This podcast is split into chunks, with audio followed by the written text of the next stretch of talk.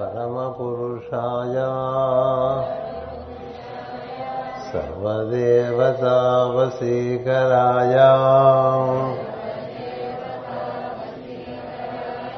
सर्वारिष्टविनाशाय।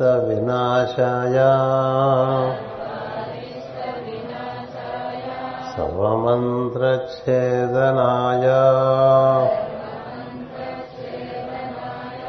त्रैलोक्यं वशमानया स्वाहा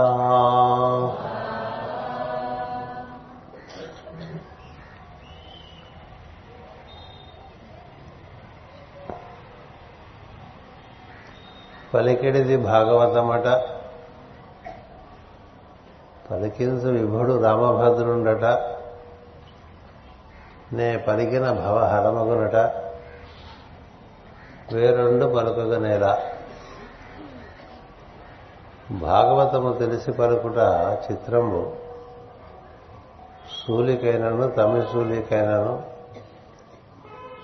విబుధ జనుల వలన విన్నంత కన్నంత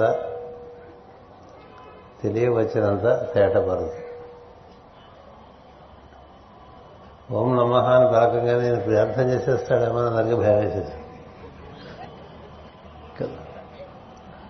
అలాంటి భయమే అక్కర్లేదు. గురుస్మరణ చేసి దైవస్మరణ చేసి భాగవతమును ప్రారంభించుకుంటాం. ప్రత్యేకంగా ఈ పూట మనకి నాకు ఆనందం కలిగించడానికి అన్నట్టుగా చిరమిత్రులు సోదరులు సమా సోదర సమానైనటువంటి శ్రీ విజయ్ కుమార్ గారు వచ్చారు. అది నాకు చాలా ఆనందకరమైనటువంటి విషయం. మనం ఏ లోకహితార్థ జీవనం అంటామో అది వారు చక్కగా నాలుగు శతాబ్దాలుగా నిర్వర్తించుకుంటూ పట్టు వదలని విక్రమాదిత్యుడని చెప్తూ ఉంటాయి కదా. అదే స్ఫూర్తితో జీవిస్తున్నటువంటి వారు. ఈరోజు సాయంత్రం సభకి రావటం నాకు ప్రత్యేకమైనటువంటి ఆనందం.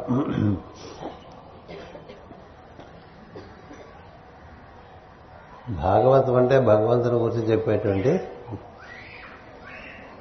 గ్రంథము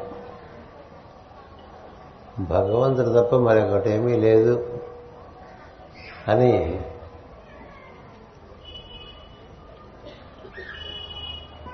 తమకు తాముగా తెలిసిన వారు చెప్పేదంతా అవుతుంది మరి ఒకటి ఉన్నదనుకుంటే అట్టి వారికి భాగవతం లేదు. ఉన్నది దైవమే రకరకాలుగా గోచరిస్తూ ఉంటుంది. ఆ ఉన్న దైవాన్ని ఉన్నట్టుగా చూడటం అనేటువంటిది నేర్చుకోవాలి. ఉన్నది సత్యం. మనం అందరం కూడా సత్యస్వరూపులు ఎందుకంటే ఉన్నాంగా. కేవలం మనం ఉండటం అనేటువంటిది సత్యం మిగతాదంతా ఎవరెవరు భావాలు ఎవరెవరు కోరికలు దాన్ని బట్టి వారు వేసుకునేటువంటి బంధాలు. ఆ బంధాల వల్ల కలిగే బాధలు దుఃఖములు చిక్కులు ఇవన్నీ ఎక్కడికి వస్తాయి? మన భావమయ లోకమే మనకి మన్నించి పుట్టి మన్ని ఏడిపిస్తూ ఉంటుంది. తమాషా. మన్నించి పుట్టిన భావాలేగా మన్ని ఏడిపించేవి ఇంకేం ఏడిపిస్తాయి వేరే? ఉన్నది దైవమే అయినప్పుడు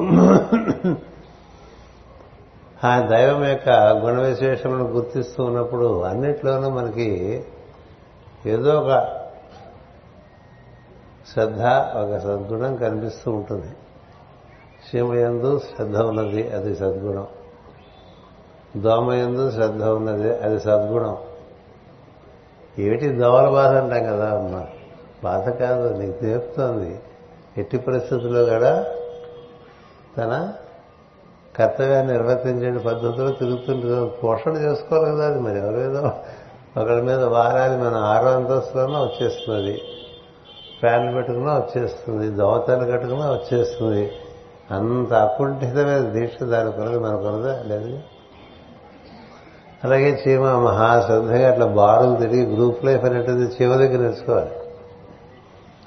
అవి పోగేసిన ఎవరైనా ఎత్తుకుపోయినా వాటి గ్రూప్ యాక్షన్ అనేటువంటిది చీమే నేర్పుతుంది కదా? అట్లా చిన్న బెల్లం బె- పటిక బెల్లమో బెల్లం ముక్కనో ఓ ఇరవై చీమలు నెమ్మదిగా వాటిని మోసుకుంటూ పద్ధతిగా క్రమంగా రెండు పై మీద ఎడం పక్కే నడవాలంటే అట్లా నడిచినట్టుగా వెళ్ళి ఎక్కడికో తీసుకుపో అట్లాగే ఇంత చీమలు అంత పొట్టలు పెట్టేస్తాయి కదా. పెడితే పావులు చేరుతుంది వేరే సంగతికి కానీ వాళ్ళ వాళ్ళకుండే శ్రద్ధ. చూస్తే అన్నిట్లోనూ కనిపిస్తుందండి ఒక గుణం. ఇప్పుడు మనకి ఇక్కడ చూడండి చెట్లు ఎలా పెరుగుతున్నాయో కదా.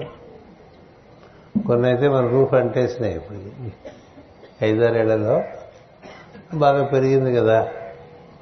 అది మౌనంగానే పెరుగుతుందని కదా పాట రాసుకున్నాం మనం. మనం అల్లరి చే- అల్లరి చేస్తూ గొడవ చేస్తూ పెరుగుతూ ఉంటాం కదా.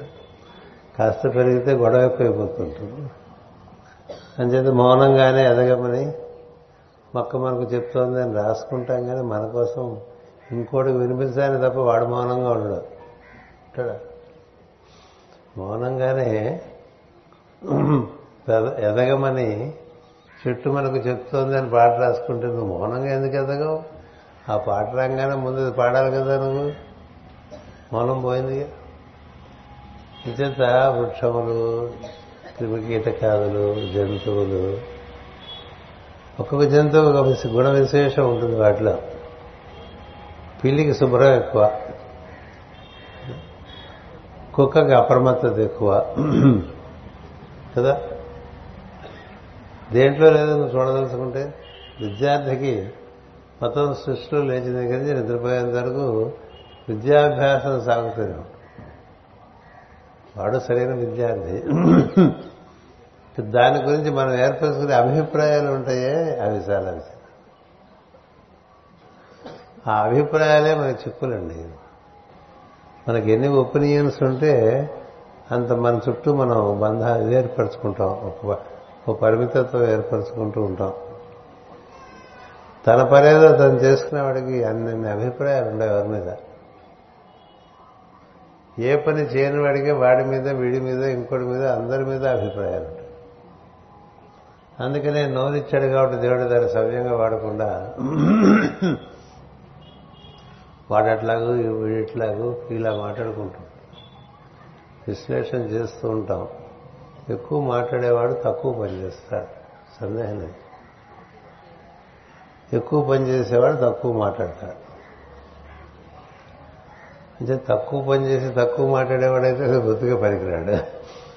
మాట లేదు పని లేదు అందువల్ల మనకి ఈ సృష్టిలో అన్నీ చూపిస్తాడు దైవము. ప్రతి దాంట్లోనే వెతుక్కుంటే ఒక సద్గుణంగా అనిపిస్తుంది.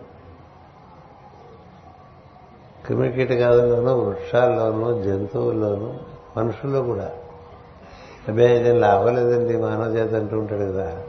కుర్చీలో కూర్చుని. ఆర్మడ్ చేయడం క్రిటిక్స్ అని బోర్డు మంది ఉంటారు.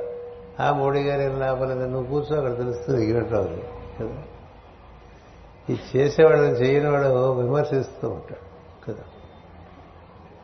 ఈ విమర్శించే వాళ్ళు ఏమీ చేయలేరు వాడికి వ్యవస్థ తప్ప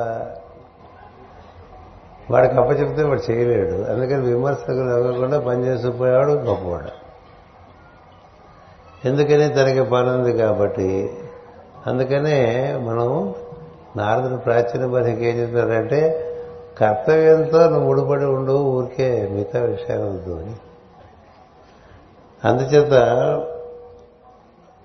చేస్తున్న కర్మలు కేవలం కర్తవ్యములే కానీ తన బుర్రలోని భావములపై ఆధారపడి లేవు. ఇట్టి సత్కర్మలు తను బంధింపక సత్యస్థితి ఎందు నిలుపును. మనందరం ఉన్నామనేది సత్యం. మీ పొద్దున గురు శిష్య సమాధానం కూడా అదే చెప్పాం కదా. ఏమంటే ఉండటం సత్యం కదా. ఉండటం నేర్చుకో. పని ఉంటే చేసుకో పని లేకపోతే నిదానం ఉండదు ఇంకో రకంగా మనం తయారయ్యామనుకోండి మనకి చాలా అలజడి వచ్చేస్తుంది. మన వల్ల ప్రపంచానికి కూడా అలజడి వచ్చేస్తుంది. రెండు రాకూడదు. మనకి అలజడి రాకూడదు ప్రపంచానికి అలజడి రాకూడదు. ప్రపంచం అలజడి మన మీద పడకూడదు మన అలజడి ప్రపంచం మీద పడకూడదు. అది కర్తవ్యముఖి కర్తవ్యముఖికి అలా ఉంటుంది. అలాంటి వాడికి తాను కర్తవ్యం నిర్వర్తించిన తర్వాత విరామ సమయంలో తానుగా ఉంటాడు తానుగా. తానుగా ఉండటం అనేటువంటిది సహజ స్థితి. ఏదో మనం ఒక తెచ్చి పెట్టుకున్నటువంటి ఒక పద్ధతిలో ఉన్నాం అనుకోండి అది అసహజ స్థితి. వేదిక దిగితే నువ్వు ప్రభు బోధకుడు కాదు కదా వేదిక వేదిక వరకే బోధ. ఆ తాతలో నేను బోధకుడిని కదా నేను బోధకుడిని కదా అంటే ఎవరి పనులు వాళ్ళకుంటే వాళ్ళ దాన్ని వాళ్ళు వెళ్ళిపోతారు కదా. ముందు ఇక్కడి నుంచి లేవగానే ఎవరు అందరూ ముందే వెళ్ళి భోజనానికి కూర్చుంటారు. కదా మనం కూడా వెళ్ళి భోజనం చేస్తాం కదా. అప్పుడు మనం ఏమిటి? అంతలాంటి వాళ్ళే కదా. బోధన చేసినప్పుడు ప్రత్యేకమైనటువంటి ఒక స్థితి ఏర్పడినా అది అది అసహజమైన స్థితి. మీరు ఏమిటండి అంటే ఆమె ప్రాఫిట్ ఏ టీచర్ ఆమె ప్రీచర్ అంటే అది అసత్యం. సత్యమైన స్థితి కాదు. ఆయన యోగి అని చెప్పినప్పుడు యోగి ఎందుకంటే వాడు యోగి అంటే వాడి గురించి వాడికి తెలిసి వాడి సహజ స్థితి తెలిసి నేను నేనైనా నేను అని చెప్తాడు. మామూలుగా నేనుగానే ఉంటాడు. నేనుగా కాక ఇంకెట్లా ఉన్నా అది అసహజ స్థితి. అసహజ స్థితిలో సత్యం గోచరించదు నేనుగా ఉంటే సత్యం గోచరిస్తూ ఉంటుంది. అసలు మామూలుగా నేనుగా ఉండటం నేర్చుకున్న వాడికి సత్యం అందరి ఎందు సత్యం కూడా గోచరిస్తూ ఉంటుంది. అంటే వాడు ఎన్ని రకాలుగా మీద భావపరంపరమైన దుస్తులు వేసుకున్నా వాడేమో వాడు జీవుడే కదా మనము జీవుడే వాడు దైవం నుంచి వచ్చిన వాడే మనము దైవం నుంచి వచ్చిన వాడే.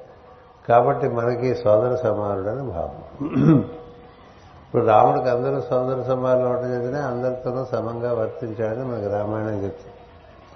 అది పక్షి కావచ్చు కోతి కావచ్చు పడవ నడిపేవాడు కావచ్చు అసురుడు కావచ్చు దేవత కావచ్చు మనుషులు కావచ్చు. తను తానుగా ఉండటం వల్ల సహజంగా ప్రవర్తిస్తాడు రాముడు. అసహజంగా ఏమీ ఉండదు రాముడితో. అందుచేత తన బుర్రలోని భావముపై ఆధారపడి ఉండవు కర్తవ్యములు. అట్టి సత్కర్మలు తను బంధింపక సత్యస్థితి ఎందు నిలుపును ఇప్పుడు కూడా మనం చేసేటువంటి కర్త కర్తవ్య కర్మ ఉందే. దానివల్ల మనకి ఏం జరుగుతుందంటే మన సత్యస్థితి ఎందు నిలుపుతుంది. భార్యా బిడ్డలు కలిగి ఉన్న కలిగి ఉన్నను అవి పేర్లే కానీ ఆ వ్యక్తులు ఎందు అంతర్యామి ఒక్కడే ఉండదు. భార్య పిల్లలు అంటూ ఉంటాం కదా వాళ్ళతో మనకు ఉండేటువంటి ఒక ప్రాపంచికమైన సంబంధం అది శాశ్వతం కాదు. శాశ్వత సంబంధం ఏంటంటే అతడు జీవుడే నువ్వు జీవుడే. నీ భార్య ఒక జీవియే నీవు ఒక జీవియే. నీ భార్య దైవము నుండి దిగి వచ్చినటువంటి జీవియే నువ్వు దైవము దగ్గర నుంచి దిగి వచ్చిన జీవియే. మీ ఇద్దరి మధ్య ఉండేటువంటి ఇంటర్ప్లే అంటూ ఉంటాం కదా. పాత్ర ధారణం చేస్తున్నామని చెప్పా కదా మొదటి రోజున. అందుకని పాత్ర వెనకాల ఉండే నటుడు ఒకడే. అందరూ జీవులే. అందుకని ఇవి నా కొడుకు నా భార్య అని అనుకోవడంతో పాటు నా కొడుకుగా ఉన్న జీవుడు నా భార్యగా ఉన్న జీవుడు అనుకుంటుంది ఇట్లా బయటికి మాట్లాడకూడదు. వికారంగా ఉంటుంది. తెలిసి వికారంగా ఉండదు ఉండదు. ఓ జీవ నా భార్య రూపంలో ఉన్న ఒక జీవ అంటే ఎలా ఉంటుంది? బాగుండదు కదా. ఆవిడ నా భర్త రూపంలో ఉన్న ఒక జీవాన్ని వస్తే ఏమే ఏమైంది నీకు? అడుగుతాడు. అడిగితే నిన్నే గురుగారు ఉపదేశం విన్నాను. నువ్వు జీవుడివే నేను జీవుడు అంటే తెలుసుకుని అతడు జీవుడే అన్న భావన కలిగి ఉండి అది మర్చిపోకుండా ఈ లోక వ్యవహారం చేస్తుంటే నీవు నీవుగా ఉండే అవకాశం ఉంటుంది. లేకపోతే ఊసర వెళ్ళి రంగులు మారినట్టు మారిపోతూ ఉంటాం మాటి మాటికి మారి. ఊసర వెళ్ళి ఏ చెట్టు ఎక్కితే ఆ చెట్టు రంగులో కలిసిపోతుంది. కదా? ఒక నటుడు ఎన్ని వేషాలు వేసినా తానెవరో తనకు గుర్తుంటుంది. అందుకనే కనీసం నాటకాలన్నా వేసుకోమని చెప్పారని చెప్పాను మనం నాటకంలో ఏం గుర్తుంటుంది? మనం ఎవరో మనకు గుర్తుండి మనం ఆ పాత్ర ధారణ చేస్తాం. ఇట్లా భార్య కనబడగానే భర్త పాత్రధారణ తప్ప నువ్వు భర్తవి కాదు. నీకు బ్లడ్ టెస్ట్ చేస్తే నీ బ్లడ్లో భర్త నేను కనబడదు అక్కడ. ఉంటుందా? స్కానింగ్ చేశారనుకోండి ఒంట్లో. తెలుస్తుందా? స్కానింగ్ మెషిన్ వీడు భర్త అని. ఏం ఉండదు భర్త అని అక్కడ. అలాగే భార్యకి స్కానింగ్ చేయించామనుకోండి అక్కడ భార్య అని ఏం ఉండదు. అందరిలో ఉండేటువంటి సత్వధాతువులను వాటి అమెరికే తప్ప ఉండే సప్తధాతువులు అందరికీ అవే సప్తధాతువులు ఉంటాయి. మరి భార్య ఎక్కడుందండి అందులో? భర్త ఎక్కడున్నాడు? బిడ్డలు ఎక్కడున్నారు? లేరు కదా. అంటే the constitution of every human is the same. అయి ఉన్నప్పుడు అందులో నా భార్య నా భర్త నా అధికారి నా సేవకుడు ఇవన్నీ కూడా మనం ఏర్పరచుకున్న భావములు అని చెప్తున్నాడు నారద అని మనం ఏర్పరచుకున్న భావములు దీనికి మాస్టర్ గారు చిన్న వివరణ ఇచ్చారు. మన మిత్రుల్లో సుబ్బారావు వెంకటరామయ్య మనకు పేర్లు ఆ వ్యక్తుల శరీర ధాతువులలో ఉండవని అంటే కదా బ్లడ్ టెస్ట్ తీసుకున్నాడు వాడు మన పేరు రాసుకుంటాడు? ఆ సీసా మీద. లేకపోతే ఎవడు బ్లడ్ అందరికీ బ్లడ్ అందుకని వెంకట్రావు సుబ్బారావు లక్ష్మణరావు అప్పారావు పేర్లు ఉంటాయి కదా. అవి ఎక్కడ దొరుకుతాయి? శరీరంలో ఎక్కడ ఉన్నాయి అవి? నీ పేరే నువ్వు కాదు. నీ బంధుత్వాలు కూడా అలాంటివే. ఉండవు. రక్త పరీక్ష చేయించినను అంత సుబ్బారావు ఉండడు చెప్పారు సర్వశ్రీ. రక్త పరీక్ష చేయించినను అందు సుబ్బారావు ఉండడు. అట్లే మిత్రులు మనకు వారి ఎందు అంతర్యామియే ఉండను అందరిలో ఉండేదేమో వాళ్ళు కూడా ఉన్నాడు ఆ అంతర్యామి నుంచి దిగి వచ్చాడు కాబట్టి నువ్వు జీవుడిగా కనిపిస్తూ ఉంటావు మొదట్లో చెప్పాం కదా. అందుకని ఒకే ఒక అంతర్యామి ఎన్ని రకాలుగా దిగాడు తెలిసిన వాడికి అన్నిట్లోనూ ఒకే సత్యం గోచరిస్తుంది. దాని స్వరూప స్వభావాలు దానికి అంటి పెట్టుకున్నట్లా ఉన్నాయో చూస్తూ ఉంటాడు.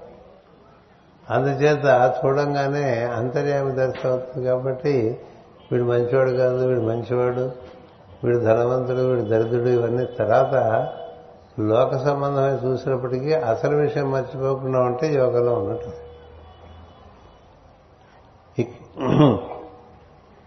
తల్లిదండ్రులు మిత్రులు మునగ వారి అంతర్యామి అంతర్యామియే ఉండను ఇక తన మిత్రధర్మములు కేవలము కర్తవ్యములై తన సాధకు ఉపకరిస్తుంది. పురుషుల్లోని అంతర్యామియకు ఆత్మకు పురుషుడు అంటే చెప్పాం కదా పురంలోకి దిగినవాడు. అంటే రూపంలోకి దిగినవాడు. రూపాన్ని పురుడు పురం అంటాం రథం అంటాం అని చెప్పారు. ఇందులోకి దిగినవాడు ఈ పురుషుడికి అంతర్యామికి ఆత్మ ఆత్మకు సంసార సంబంధం దేని వల్ల కలుగుతున్నది? ఇందులోకి దిగినవాడికి రకరకాల బంధాలు వేసుకుంటాడు కదా. ఈ బంధాలు దేని వల్ల కలుగుతున్నవి? తాను కల్పించుకున్న భావముల వలన. తాను కల్పించుకున్న భావన వలన కోరికల వలన కలుగుతున్నది. ఈ రెండే రెండు సమస్య. నీకేర్పడే భావాలు నీకేర్పడే కోరికలు బట్టి నీ ప్రపంచం నీకు వేరుగా ఉంటుంది ఒకే ప్రపంచంలో ఎవడి ప్రపంచం వాడిదిగా ఉంటుంది? ఒకటే ప్రపంచం. పంచభూతాలతో చేయబడ్డది. అందులో ఉన్నవి వృక్షాలు జంతువులు మనుషులు ఖనిజాలు పంచభూతాలు. అవి వైవిధ్యంతో ఒక్కొక్కళ్ళకి ఒక్కొక్క రకంగా గోచరిస్తుంది. కదా? అందుకని నీ భావములు బట్టి నీ సృష్టి. నీవు చూసే సృష్టి అది యథార్థ స్థితి నుంచి నువ్వు చూడవు కాబట్టి నీకు అది వేరు వేరుగా కనిపిస్తుంది. ఒకసారి వాడంత మంచివాడు కాదనుకునే భావం ఉంటుంది. వాడి దగ్గర ఏదో కాస్త ఉపకారం పొందామనుకోండి వాడు చాలా మంచివాడండి అంట మనమే. మనకు వాడు ఉపకారం చేయలేదనుకోండి ఆ లాభలేదండి ఆయన ఊరికే అట్లా ఉంటాడు. అని మనమే వాడుతాం అదే నాలుక దానికి స్టాండర్డ్ లేదు. ఎందుకంటే నీకు స్టాండర్డ్ లేదు నాలుక. కాదు నీకు స్టాండర్డ్ ఉంటే స్టాండర్డ్ ప్రకారమే మాట్లాడుతుంటావు అందుకని ఈ సూచే విషయాల్లో నీకు కలిగే భావాలు ఒకటి. కొంతమంది కుక్క చూస్తే భయం వేస్తుంది. కొంతమంది కుక్కను చూస్తే దగ్గరికి పిలిచి దానికైనా పెడదాం అనిపిస్తుంది. కొంతమంది కుక్కను చూస్తే దత్తాత్రేయుడు గుర్తొస్తాడు కొంతమంది కుక్కను చూస్తే కాలభైరుడు గుర్తొస్తాడు మరి కొంతమంది కుక్కను చూస్తే ఎవడు గుర్తొస్తాడు అంతకుముందు ఒకసారి కరిచెడిపోయింటే అది గుర్తొస్తుంది ఎవడికి అదే కుక్క కదా కుక్క గురించి నీ భావాలు ఎన్ని రకాలుగా మారుతుంది? అంతేగా? చిన్నప్పుడే పిల్లి మీద పడ్డదనుకోండి పిల్లి అంటే భయం వచ్చేస్తుంది. ఏం చేసినా పోదు పిల్లే అది. ఇది పిల్లే కదరా అంటే చిన్నప్పుడు మరి భయం పడ్డావా? భయం పోదు. పిల్లి కనపడితే భయం. బొద్దు ఇంక కనపడితే భయం. ఇలా రకరకాలుగా మన భావాలే మనకి బంధం కలిగిస్తుంటాయి. తాను కల్పించుకున్న భావముల వలన కోరికల వలన బంధములు కల్పిస్తున్నవి. ఈ భావములు తన మనసులను వాని వలన తెలియబడు వ్యక్తుల పరిశ్రమల్లోనూ ఉందురు. వారితో సంబంధములు కూడా తన మనసులోనే ఉండదు కానీ వారి ఎందు ఉండవు. వీడు నా ఫ్రెండ్ అంటాం కదండి. వీడు నా ఫ్రెండ్ అంటాం కదా. అది నీకు వాడి మీద ఉండే భావమే. అక్కడే ఫ్రెండ్ అనేది దొరకదు స్కానింగ్లో ఒకడే ఫ్రెండ్ అని చెప్పే కదా లోపల ఉన్నాడు వాడు. వాడు ఎప్పుడు నిన్ను వదలడు. నువ్వే వదిలేసి తిరుగుతూ ఉంటావండి. ఆ లోపల ఉన్న స్నేహితుడిని వదిలేసి తిరగటం వల్ల కదా ఇప్పుడు ఈ జీవుడు రకాలుగా బాధపడుతున్నట్టుగా మనకు ఉపాఖ్యానం ఇచ్చారు. లోపల ఫ్రెండ్ ఉంటే బయటంతా ఫ్రెండ్స్ అందరు కదా? Have a friend in you and be friendly to others అన్నారు have a friend in you and be friendly to others అదొక అకల్ట్ మెడిటేషన్గా ఇచ్చారు కదా. లోపల ఉండే స్నేహితుడితో నీకు స్నేహం పెరుగుతుంటే బయట అందరితో నువ్వు స్నేహంగా ఉండడానికి ఇబ్బంది ఉండదు. వాళ్ళు ఉండొచ్చు ఉండకపోతుంది వాడికి సంబంధించింది. కదా? ఇప్పుడు ధర్మరాజు అజాత శత్రువు ఉన్నారు కదా అంటే ఆయన లోపల భావాల్లో ఎవరు శత్రువు లేరు. అజాత శత్రువు అంటే అర్థం ఏంటి? శత్రుభావం పుట్టదానికి లోపల సహజంగా.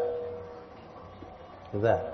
తనకి లోపల సహజంగా శత్రుభావం పుట్టదు కాబట్టి బయట ఎంతో మంది తనతో శత్రుత్వం వహించినా ఆయన అందరి మిత్రత్వమైంది.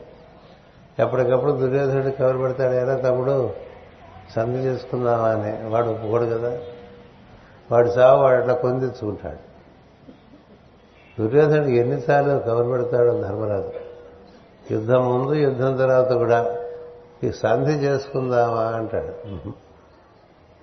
ఎందుకని వాడు వాడు ఈయన అజాత శత్రువు అయితే అక్కడ అజాత మిత్రుడు వాడు. వాడికి ఎవరితోనూ కుదరదు. ఎవరితోనూ పడదనే వాళ్ళు కొంతమంది ఉంటారు. తెలుసా? ఎవరితోనూ పడకపోవడం మన రోగం తప్ప వాళ్ళందరూ అందులో పడని విషయం ఏముంటుంది? అంతే నీ భావమేగా నేను ఇబ్బంది పెడుతోంది. రాముడికి ఎవరు శత్రువులు లేరు. రాముడికి ఎవరు శత్రువులు లేరు. రావణుడికి యుద్ధంలో ఎన్నిసార్లు కబురు పెడతాడో? ఒక్కొక్కడు చచ్చిపోయినప్పుడల్లా కబురు పెడుతుంటాడు మా సంధి చేసుకుందామా అని కదా. ఒక కొడుకుని చచ్చిపోతాడు యుద్ధంలో. వాడిచి రాముడు చంపుదాం అనుకుంటాడు చచ్చిపోతాడు. కొన్ని అడగండి సంధి చేసుకుంటాడేమో సేనానాయకుడు పంపిస్తే చంపేస్తారు. చంపేసి మళ్ళీ అడుగుతాడు సంధి చేసుకుంటాడేమో కనుక్కోవాలి రావణుడు తమ్ముడిని పంపిస్తాడు కుంభకర్ణుడిని సంహరింపబడతాడు కుంభకర్ణుడు. అప్పుడు మళ్ళీ అడుగుతాడు ఏమైనా సంధి చేసుకుంటాడేమో కనుక్కోండి ఎప్పుడు సంధి చేసుకోడు వాడు. ఇంద్రజిత్తు కూడా చచ్చిపోతాడు. అందరూ చచ్చిపోయిన తర్వాత సంధి చేసుకుంటారేమో? ఇంక ఇప్పుడు సంధి చేసుకుని ఏం చేయలేనంటే నా వారు అనుకున్న వారందరూ పోయిన తర్వాత ఇప్పుడు ఈ లంకలో నేనేం చేయాలి? రాముడి చుట్టూ బిట్సలాగా ఈ లంకాధిపత్యం తప్ప అనిపించి చచ్చిపోదాం అనుకుని వెళ్ళిపోతాడు చివరికి ఎందుకని లోపల మిత్రుడు దొరకలే. శివ పూజ చేశాడు? ఇది రజోగుణంతో చేశాడు. అందుచేత శివుడు ఎవరో తెలియదా? రజోగుణంతోనూ తమ గుణంతోనూ తపస్సు చేస్తే అవి వికటిస్తాయి. పతనానికి కారణం అవుతాయి సత్వగుణంతో తపస్సు చేసుకుంటే అది ఫలిస్తుంది. అందుచేత ఇన్నిన్ని భావాలు ఉండటం వల్ల ఇన్నిన్ని పాత్రలు ఇన్ని వైవిధ్యంతో ప్రవర్తిస్తుంటే వీళ్ళందరిలోనూ ఉండేటువంటి ఈశ్వరుడు దర్శనం చేయటమే అంతర్యామి దర్శనం. ఆ ఈశ్వరుడే జీవుడి రూపంలో ఉన్నాడని తెలియటం మరింత సుఖం. ఆ ఈశ్వరుడే ఈ జీవుడు రూపంలో ఉన్నాడు. ఎందుకంటే ఆత్మ పరమాత్మ నుంచి ఏర్పడింది. దాని చుట్టూ ఏర్పడ్డ ఆవరణలు వేరు వేరు వేరు వేరుగా ఉంటాయి. ఆ ఆవరణల గురించి నేను సాయంత్రం ఇవాళ పొద్దున చెప్పుకున్నాం ప్రధానంగా గుణముల ఆవరణ. ఆ గుణముల యొక్క సమ్మేళనం బట్టి మనిషి ప్రవర్తన ఉంటుంది. వాడి వాడి అవగాహన ఉంటుంది. వాడి దర్శనం ఉంటుంది. సృష్టి దర్శనము గుణమును బట్టి ఉంటుంది. చక్కని పువ్వుల మొక్క ఆ పక్కన ఉందనుకోండి నడిచేదారిలో దాన్ని చూడకుండా వెళ్ళిపోయాడు ఉంటాడు దాన్ని చూసి ఆగిపోయి సంతోషించేవాడు ఉంటాడు. దాన్ని మెట్టేసి వెళ్ళిపోయాడు కూడా ఉంటాడు. మూడు రకాలు. అది తటస్థమే కదా. నువ్వు చూసినా చూడకపోయినా మట్టేసినా. అందుచేత ఈ విధమైనటువంటి భావములు తన మనస్సును వారి వల్ల తెలియబడిన వ్యక్తులు పరిశ్రమలలోనూ ఉందరు. వారితో సంబంధములు కూడా తన మనసులోనే ఉండను కానీ వారి ఎందు ఉండవు అని. ఈమె నా భార్య అన్నప్పుడు తనకే భార్య కానీ ఆమె భార్య కాదు కదా. మీరు ఎవరండి అంటే నా పేరు భార్య అని చెప్తారండి ఎవరు చెప్పరు అలాగే నేను భర్త అంటాడు ఎవడన్నా అందు కదా అంటే వెంటనే ఏదో సైకియాట్రీ తీసుకెళ్ళాలనుకుంటా అందు కదా అందుకని ఈమె నా భార్య అన్నప్పుడు తనకే భార్య కానీ ఆమె భార్య కాదు కదా. ఆమె పుట్టుక చేతనే భార్య అయిన అందరికీ భార్య కావాలి కదా. కనుక భార్య తన మనసులోనూ వ్యక్తి తనకు వెలుపలను ఉన్నది. వ్యక్తి ఉన్నది ఎదురకుండా నువ్వు భార్యను ఫీల్ అవుతున్నావు. కానీ అది కూడా ఒక జీవుని యొక్క అవతరణమే అని భావం చేసుకుంటే సమభావం అవుతుంది ఈ పురుషాధిక్యతలు స్త్రీ ఆధిక్యతలు వాటి కోసం ఉద్యమాలు ఈ గొడవలే ఉండవు. సమభావం అన్న చోట ఉండదు. ఇట్లు భార్య బిడ్డలు డబ్బు అని వానేందో చిక్కుకున్నటకు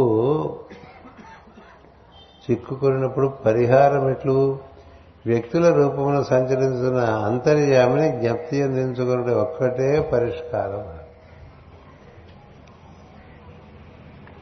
అంటే మనందరూ మోస్ట్ కామన్ మన మధ్య ఏంటంటే ఈశ్వరుడు.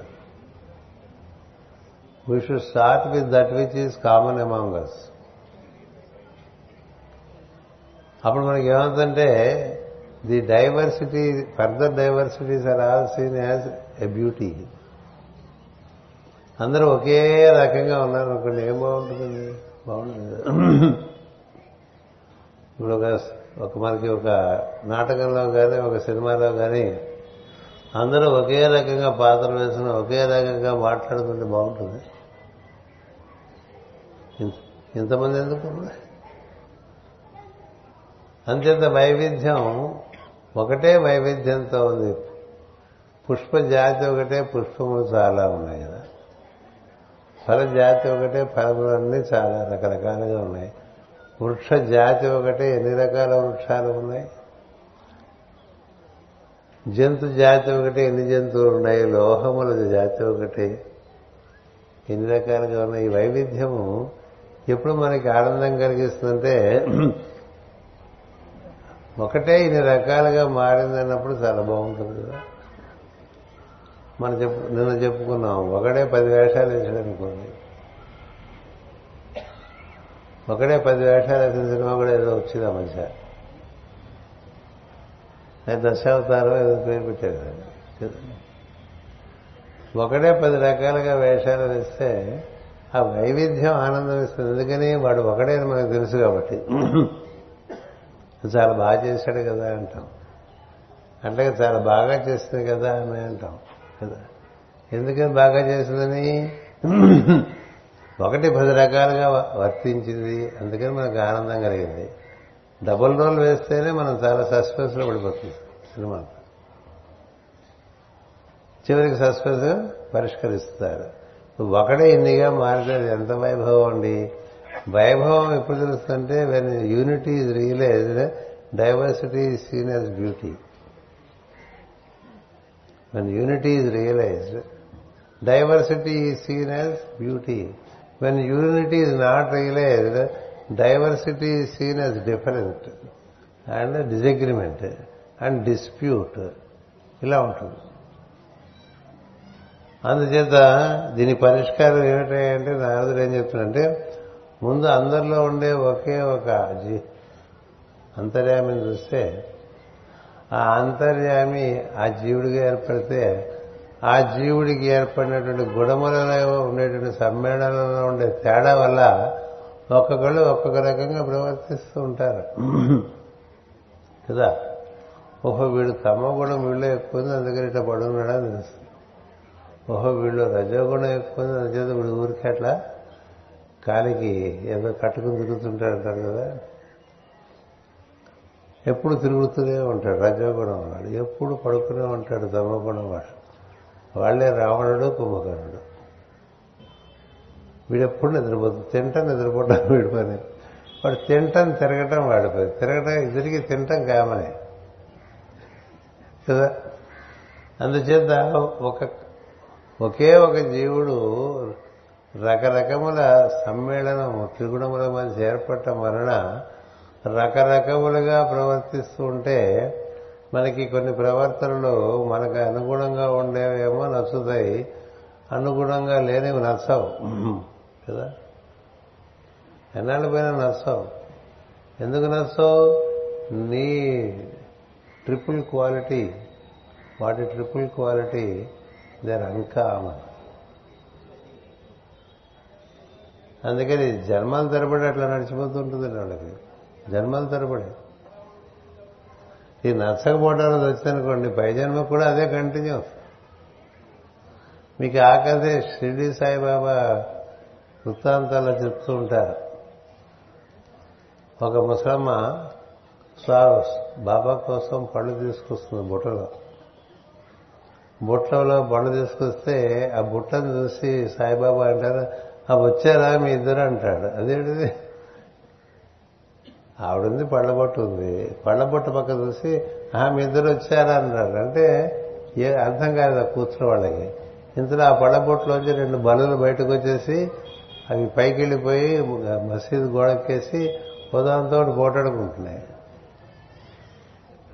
బలులు పోటాడుకుంటుంటే వాళ్ళని ఉద్దేశించి వచ్చారా మీ ఇద్దరు? అంటాడు అని అవి అందులో ఉన్నాయి నీకెట్లా తెలుసు అని అడుగుతారు. అవి కింద జన్మలో అత్త కోడళ్ళు. ఇప్పుడు తీరుబడి లేకుండా పోటాడుకున్నారు. వాళ్ళిద్దరు చేసిన పనులకి వాళ్ళకి బలిజన్మ వచ్చింది. ఆ బల్లిలు మళ్ళీ పుట్టినా కూడా వైరం పోలేదు. అందుకని ఈ జన్మలో మళ్ళీ ఒకే పొట్టులోకి చేరి ఇక్కడికి చేరి ఇక్కడికి వచ్చి తిరిగి కొట్టుకుంటూ ఉంటాయని చెప్పాడు. అంటే ఎందుకే కదంటే కథ అంటే మనకి ఏదైనా ఒక అభిప్రాయం ఏర్పడింది అనుకోండి ఇంకది అంటే మన సంస్కారం మనం మార్చుకోవడానికి మనకి మనకి ఇష్టం లేదు ఎందుకు మారుతుంది? మారుతుంది. మనం సంకల్పించిందే మనలో ఏ మార్పు రాదు. అందుచేత మనకుండే సంస్కారములు మన బాధపడుతూ ఉంటాయి. మన గిట్టన వాళ్ళు ఎక్కువ ఉన్నారని మనం అనుకుంటే మనమే ఎక్కువ బాధపడుతూ ఉంటాం. కదా? పడతారా? అందుచేత ఇవన్నీ గుణముల యొక్క ఏర్పడితే కొంతమందికి పట్టుదల అంటే అదే పట్టుదల జన్మల తరబడి అదే పట్టుదల నడుస్తూ ఉంటుందండి. అంటే దానివల్ల సుఖపడుతున్నారంటే లేదు. మంచి విషయం ఏంది? పట్టుదల ఉందనుకోండి ఉన్నతి కలుగుతుంటే సద్గుణమునందు ఉండేటువంటి విషయములు చెప్పాం. సద్గుణాలు ఏమిటో? వాటి ఎందు పట్టుదల ఉంటే అట్లా కంటిన్యూస్గా ఉన్నతి కలుగుతూ ఉంటుంది. రజోగుణమునందు తమ గుణము సంబంధించినటువంటి విషయములందు పట్టుదల ఉంటే ఎప్పటికప్పుడు ఎప్పటికప్పుడు ఇంకా నాసిగా తయారైపోతూ ఉంటారు. అందుకని వెలుగు లోకములో అంధతమస్సులో రెండు లోకాలు ఉన్నాయి. ఈ గుణములు బట్టి చేరుతూ ఉంటారు. అందుకని బాగా అధోలోకాల్లో వెళ్ళిన వాడిని చూసి మనకి మన తమ్ముడు చాలా ఇబ్బంది పడుతున్నాడు అనుకోవాలి తప్ప. అయ్యో నా తమ్ముడు ఇట్లా అయిపోయాడు అనుకుంటాడు ఎవడు అందరూ సోదరులే అని తెలిసిన వాళ్ళకి. అలా కాని వాడికి ఏమనిపిస్తుంది? ఆ వాడికి అంతే కావాలి వాడు వాడు మరి. వాడు ఎందుకు ఇలా అయ్యాడంటే అని వీళ్ళ లాజిక్ కూడా చెప్తాడు. లాజిక్ ఏదైనా వాడు బాధపడుతుంటే నీ సోదర సమానుడు నీకు కూడా బాధ కలిగితే నువ్వు సంస్కారం మనకు ఇష్టం లేని వాళ్ళందరూ నశించాలి మనకి ఇష్టమైన వాళ్ళందరూ వృద్ధి చెందాలి అని భావిస్తుంటాం కదా. దానికి వ్యతిరేకం జరుగుతూ ఉంటాయి మనకి ఇష్టమైన వాళ్ళు ఎంతసేపటికి లేవరు. వృద్ధి చెందరు. మనకి ఇష్టం లేని వాళ్ళు మన పక్కన ఎలా పెరిగేస్తూ ఉంటారు. ఏంటి నీ ఇష్ట ఇష్టాలతో సంబంధం లేదు కదా. వారికి వారి ఇష్ట ఇష్టాలతో సంబంధం లేదు.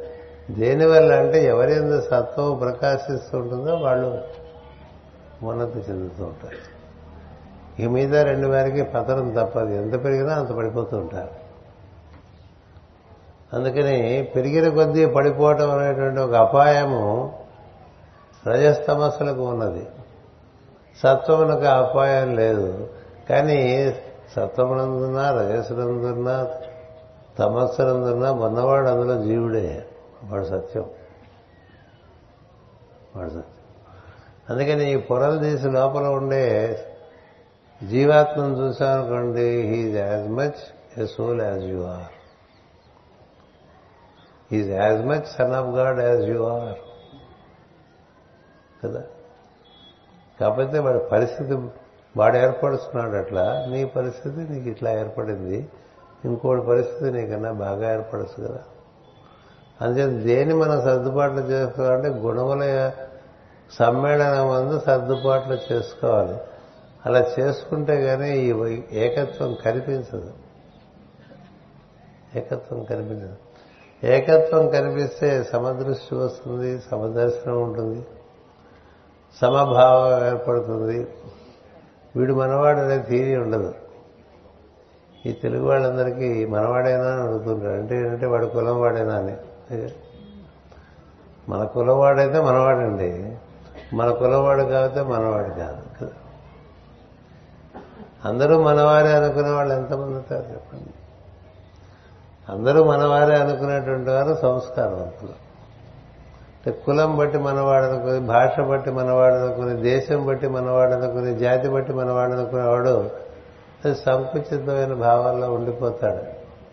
అందుకని నారదుడు ప్రాచీన పరిధికి ఏం చెప్తాడంటే ముందు వాట్ ఈజ్ కామన్ బిట్వీన్ చూద్దాం. What is common between us what is uncommon between us becomes acceptable when we know the commonality అది ప్రయత్నం చేస్తే అలాంటివన్నా ప్రయత్నం చేయాలండి. అందుకని పరిష్కారం అదేం చెప్తున్నాడు. పరిహారం ఎట్లంటే వ్యక్తుల రూపంలో సంచరించుకున్న అంతర్యామిని జ్ఞప్తి అందించుకున్నట్టు ఒక్కటే పరిష్కార మార్గం. అప్పుడే వారి పైన భావములు కరిగిపోవును. రకరకాల భావాలతో బాధపడుతూ ఉంటాం కదా ప్రతి వారి గురించి వాడు కూడా దేవుడి నుంచి వచ్చినవాడే నువ్వు దేవుడి నుంచి వచ్చినవాడే వాడికి తక్కువ తెలిసి ఉండొచ్చు అంతే. నీకు ఎక్కువ తెలిసి ఉండొచ్చు. నీకన్నా ఎక్కువ తెలిసిన వాళ్ళు కూడా ఉంటారు అందుచేత అప్పుడే వారి పైన భావములు కరిగిపోను ఇది ఏ వాసుదేవుని పాదపద్మములను కొలుసు మార్గము అన్నాడండి నారదుడు. వాసుదేవ వాసుదేవ వాసుదేవ అని అరిస్తే వాసుదేవుడు పలకడు? కదా? అదొక సంఘం ఉంది. ఎవరెవరిని కలిసినా వాసుదేవ అంటే వాసుదేవ అంటాడు. సాయిరామ్ అంటే సాయిరామ్ అంటాడు. వికారాలు నా దృష్టిలో అవన్నీ నువ్వు ఎదుటివాడి ఎందు వాసుదేవుని చూడు. ఎందుకని వాసుదేవుడు అంటే అందరిలో వసించి ఉండే దేవుడు అని అర్థం. అందరిలో వసించి ఉండే దేవుడిని వాసుదేవుడు అంటారు. అందరినీ మించి అతిక్రమించి ఉండేటువంటి దేవుడిని నారాయణుడు అంటారు. ఆ వాసుదేవుడి చుట్టూ ఏర్పడిన రూపాలని విష్ణువు అంటారు కదా? అందుకే ఇట్లా అరుచుకుంటే వాసుదేవుడు దొరుకుతాడు? వాడు వాసుదేవని అరిస్తే ఇంకోటి జై సాయిరామ్ అంటే మరొకడేమో నమస్కారం సుమాసం వచ్చారు అరుపులే మిగులుతాయి. ఉద్యమాలు ఏర్పడతాయి. ఆవేశాలు పెరుగుతాయి. ఏ ఒకళ్ళ మీద ఒకడు విమర్శలు పెరుగుతూ ఉంటాయి. ఆ లాభం లేదండి మందే బెస్ట్ అంటాడు. ప్రతివాడు ప్రతివాడు పక్కది లాభం లేదు మందే బెస్ట్ అనేవాడు వాడు సమదృష్టి లేదు. అందుకని సర్వమూత ప్రదీపకం చదువుకుంటున్నాం కదా రోజు. అంటే ఏ భావనైనా సరే వాడు ఈ వాసుదేవ దర్శనం చేస్తూ ఉంటే అంటే అందరిలో ఉండే దైవాన్ని గుర్తిస్తూ ఉంటే ఏకత్వం దగ్గర దగ్గరికి వెళ్తాడండి డిజగ్రిమెంట్స్ తగ్గిపోతాయి. వాడికి డిజగ్రిమెంట్ అవతల వాళ్ళకు ఉండొచ్చు నీకు ఉండదు నీ లోపల ఎవరి గురించి డిజగ్రిమెంట్ ఉండదు. డిజగ్రీ అయ్యేవాళ్ళు డిజగ్రీ అవుతూ ఉంటారు ఎగ్రీ అయ్యేవాళ్ళు ఎగ్రీ అవుతూ ఉంటారు ఎగ్రీ అవుతున్న వాళ్ళు డిజగ్రీ అనే కేటగిరీలోకి వెళ్ళిపోతుంటారు. కొంతమంది మిత్రులుగా ఏర్పడతారు పుట్టగానే మిత్రుడని ఎవడు ఉన్నాడుగా ఒకడే ఉంటాడు లోపల. వాడు తప్ప మీతో ఏర్పడిన మిత్రులు క్రమంగా మిత్రులుగా వచ్చి వాళ్ళే తర్వాత శత్రువులు కూడా అయిపోతారు. దగ్గరగా వచ్చి దూరంగా వెళ్ళిపోతూ ఉంటారు కదా. ఈ లోపల ఉన్నవాడు వాడు ఎప్పుడు దగ్గర జరగడు. నువ్వు నువ్వు దూరం చేసుకున్నా నీకు దగ్గరలోనే ఉంటాడు. నువ్వు దూరం చేసుకున్నా వాడు దగ్గరలోనే ఉంటాడు. అంచేత అలా మనకు గుర్తుందనుకోండి. అందరిలో ఉండేటువంటి వాసుదేవుని గుర్తుపెట్టుకోవటం వాసుదేవ ఉపాసన. అంతేగాని ఓం నమో భగవతే వాసుదేవాయ అని మనం బాగా అరుస్తున్నాం అనుకోండి.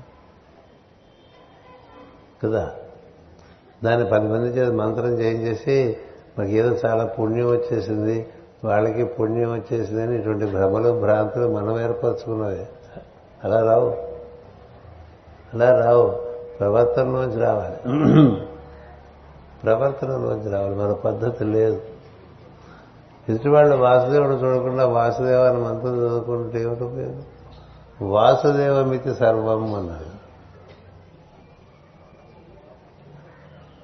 బళ్ళారిలో రామకృష్ణ శాస్త్రి వేశాడు ప్రశ్న ఎప్పుడో తొంభైలో. వాసుదేవమితి సర్వం అంటే ఏమిటి చెప్పండి అని. ఎందుకంటే వెనకాల బోర్డు మీద రాసుకున్నాడు. ఏది?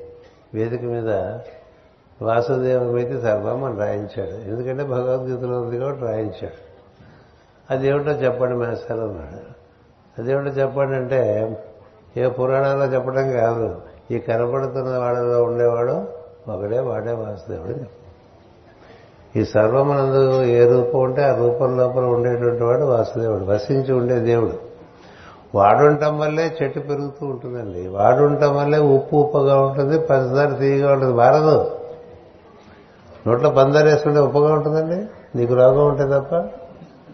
ఉంటుందా? మిరపకాయ తింటే స్వీట్గా ఉంటుంది? Unless you are sick when eat a chilli it is bound to be very spicy కదా.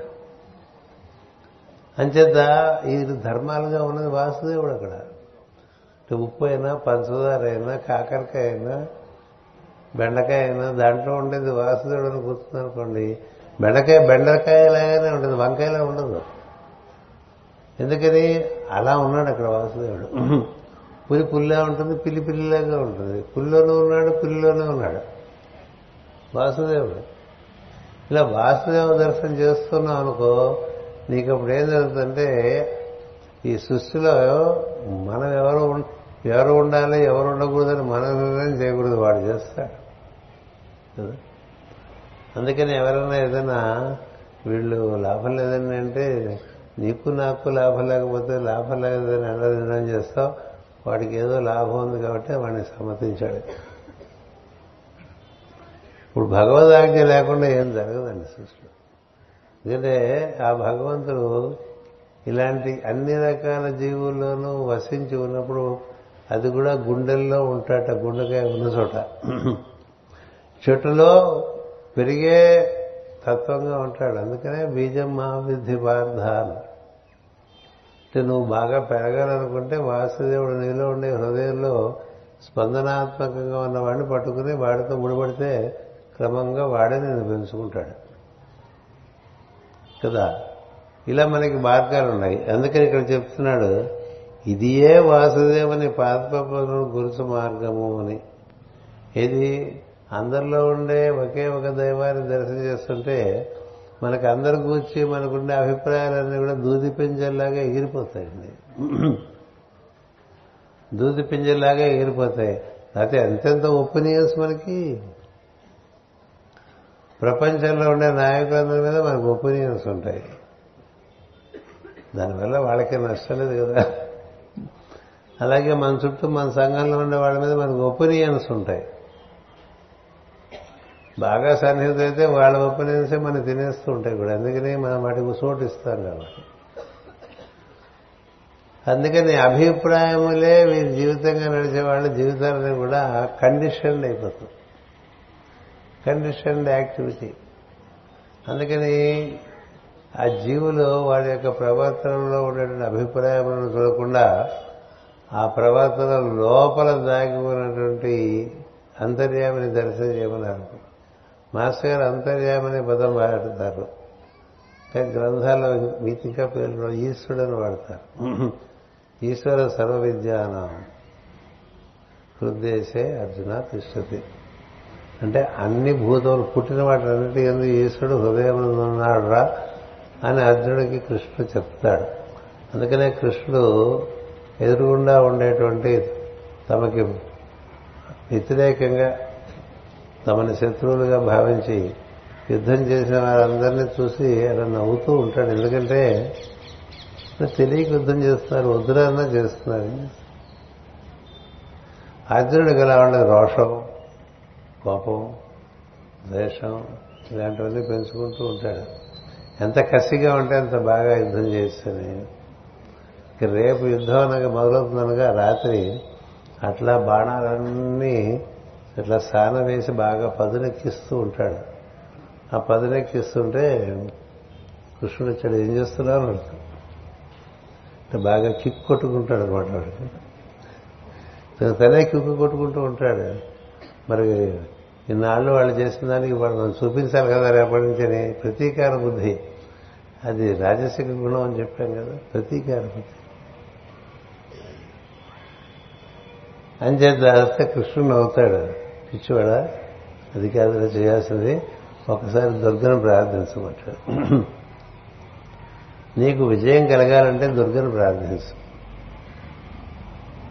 అంతేగాని ఇట్లా బాణాలు నూరుకుంటూ కసిగా ఉంటే రోషం ఉంటే ఆట సాగదు బాగా. అప్పుడు దుర్గం అర్జునుడు గొప్పతనం అంటే ఎవరిని ప్రార్థన చేయమంటే వాడు ప్రార్థన చేస్తే వాడు దర్శనమిస్తారండి. అంత అద్భుతమైనటువంటి శ్రద్ధాభక్తి అది. అరణ్యవాసంలో ఉన్నప్పుడు శివుడి గురించి తపస్సు చేయరా పాశుపత్రం పట్టరారా అంటే శివుడి గురించి తపస్సు చేస్తే శివుడు వచ్చేస్తాడు కదా? పాశుపత్రం ఇస్తాడు.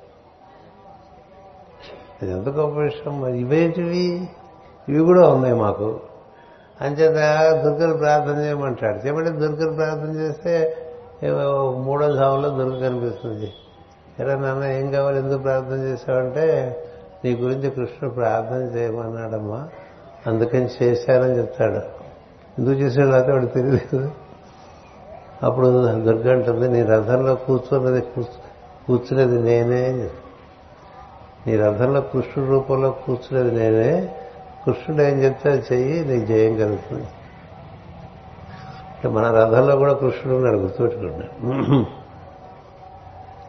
ఎంతసేపు ఎవరో కథ చదువుకోకూడదండి మన కథే. ఎప్పుడు పెద్దవాళ్ళు చెప్పినా మన కథే రకరకాలుగా చెప్తూ ఉంటారు. మన రథంలో కృష్ణుడు లేడా ఈశ్వరుడు లేడా? ఉన్నాడా లేడా సో నీలో ఉండే ఈశ్వరుని నువ్వు ఆ ఈశ్వరుని మనం ఇంగ్లీష్ పలకాలంటే మాస్టర్ అంటావు అంతే. మాస్టర్ వేరు ఈశ్వరుడు వేరు అనుకోకూడదు. అలా అనుకుంటే అదొక పిచ్చి. రకరకాల పిచ్చులున్నాయి భక్తిలో. ఎవడ పిచ్చివాడిది కదా? ఎంత పిచ్చివాడు ఘోరగా నడుస్తుంటాయి భక్త సమాజాలను ఎక్కువగా. ఇది తెలిసినవాడు వీళ్ళు పాపం తెలియక ఇలా అయిపోయారు అనుకుంటారు అంతే. అందువల్ల ఈయన ఇలా మన అందరిలో ఉండే దైవాన్ని దర్శనం చేస్తూ ఉంటే మనకి వాళ్ళు కూర్చిన అభిప్రాయాలు కదా దైవం దగ్గర అవుతూ ఉంటాడు. దైవం దగ్గర అవుతుంటే మనకి దాన్ని సామీప్యము అంటారు. అందరిలో ఉండే ఈశ్వరుని స్పందనాత్మక చైతన్యంగా మనం వాడు ఉండబట్టి కదా వీడు ఉన్నాడు. ఈ శాంతి నిలబడి ఉందన్నా కదులుతుందన్నా లోపల స్పందన ఉండబట్టేగా? ఆ స్పందన రూపంలో హంస స్వరూపుడు దైవం ఉన్నట్టే కదా? ఆ దైవాన్ని దర్శించడం చేస్తుంటే ఏం జరుగుతుందంటే క్రమంగా మనకి అభిప్రాయాలు తగ్గిపోతాయి మనుషుల మీద. అభిప్రాయాల వల్ల కదా దుఃఖం అంతా కూడా. అభిప్రాయాలు నీకు ఏర్పడ్డవే కదా. నీకు ఏర్పడిన అభిప్రాయాలన్నీ కాలిపోతూ ఉంటాయి. కాలిపోతే అన్నిట్లోనూ ఈశ్వరుడే దర్శనం అవుతూ ఉంటాడు. కర్తవ్యం గుర్తు చేస్తూ ఉంటాడు. కర్తవ్యం అందువల్ల మనం బాగా గుర్తు తెచ్చుకోవటం వల్ల లోపల ఉండే ఈశ్వరుడు క్రమంగా సామీప్యానికి వస్తాడు. అతను సాల్లోకి అప్పుడప్పుడు దర్శనాలు అవుతుంటాయి. అటుపైన సాయుధ్యం ఆయనతో కలవటం అనే కార్యక్రమం మొదలైపోతుంది. అంటే ఈ జీవాత్మక స్పందన ఉంది కదా ఒక హంస. రెండో హంస ఉంది కదా ఈ హంస ఆ హంసను చేరే కార్యక్రమం మొదలవుతుంది సాయుధ్యం. తర్వాత చిట్ట చివరికి ఇది అదే అయిపోతుంది. అది సారూప్యం అన్నారు. సామీ సాలోక్యం సామీప్యం సాయుధ్యం సారూప్యం. నాలుగు స్థితుల్లో దైవమే నేను అనేటువంటిది నిశ్చయంగా తెలుసు. ఈ అభిప్రాయాలు ఈ కోరికలు ఇవన్నీ ఎక్కడ దారిలో ఎక్కడో తెలియకుండానే వదిలించబడతాయి. అందువల్ల అదొకటే మార్గం అని చెప్తున్నాడు. మరొక మార్గం లేదని కూడా చెప్తున్నాడు నారద మహర్షి. ఇంకో మార్గం లేదు ఇది ఒక్కటే మార్గం. ఈ మార్గమునే భక్తి అందరూ మనకి భక్తి అంటే రకరకాల వికారాలు భక్తిగా చెల్లుబాటు అయిపోతూ ఉంటాయి. కానీ ఎవడు భక్తుడంటే తన ఎందరి తన హృదయమందలి ఈశ్వరుడితో తాను ముడిపడి ఉన్నటువంటి వాడు భక్తుడు. ఇక మిగతా అంతా నారదుడే భక్తికి పరాకాష్ట కదా. నారద భక్తి సూక్తాలను చదువుకుంటూ ఉంటాం. నారద భక్తి సూక్తాలు చెప్పేటప్పుడు నారదుడు ఏం చెప్తున్నాడు? భక్తి అంటే నిర్వచనం ఇస్తున్నాడు. అందరిలో ఉండేటువంటి దైవాన్ని దర్శనం చేయటం. అది ఎలా చేయాలంటే మనకి ఇష్టం లేని వాళ్ళలో చూడటానికి ఎక్కువ ప్రయత్నం చేయాలి. మనకి ఇష్టమైన వాళ్ళనేమో ఇష్టమైన చూస్తాం ఇష్టమైన చూస్తాం. ఇష్టమైన వాళ్ళలో మనకి ఏమి ఇష్టం లేదో చూస్తాం. రెండు కళ్ళు గుడ్డైపోతాయి మనకి ఇష్టమైన వాళ్ళలో వాళ్ళ ఎందు మనకి ఏది ఇష్టమో చూస్తాం కదా? నా కొడుకు నా మనవడు నా మనవరాలు నా ఇట్లా నా నాన్న అనుకుంటారు. అయితే మా అబ్బాయి మా అమ్మాయి మా మనవరాలు మా మనవడు ఈ మమకారంతా చూసే దాంట్లో దేవుడు కనపడ్డాడు. అలాగే వాడు మంచివాడు కదా వీడు మంచివాడు కదా వాళ్ళే ఎక్కువ గుర్తొస్తుంటారు నీకెవరు మంచి వాళ్ళు కాదనిపిస్తారో వాళ్ళంతా ఎక్కువ గుర్తొస్తుంటారు కదా. ఇష్టం ఉంటాం ఉండకపోవడంతో సంబంధం లేకుండా అక్కడ ఈశ్వరుడున్నాడు ఇక్కడ ఈశ్వరుడున్నాడు కదా. అందుకనే సివివి గారి దగ్గరికి ఓ శిష్యుడు వెళ్ళి నాకు ఏమిటో మాస్టర్ గారు మీరు ప్రార్థన చేస్తుంటే నాకు ఇష్టం లేని వాళ్ళందరూ గుర్తొస్తున్నారు ప్రార్థనలో అన్నాడు గొప్ప విషయం కదా. అంతే కదా మనకు జరిగేది. మన ప్రార్థనలో కూర్చుంటే ఏం జరుగుతుంది? మనకి ఇష్టం లేని సన్నివేశాలు మనకి ఇష్టం లేని సమస్యలు మనకి ఇష్టం లేని మనుషులు ఇవన్నీ గుర్తొస్తూ ఉంటాయండి. ఇంకదేం ప్రార్థన అండి బోరు కొట్టేసి లేచిపోతాం. స్వభావాన్ని ప్రార్థన చేస్తుంటే మనకి ఇష్టం లేనివన్నీ వచ్చేస్తాయి అక్కడికి. అందుకని చాలాసేపు ప్రార్థనలో ఎక్కువసేపు కూర్చోలేదు.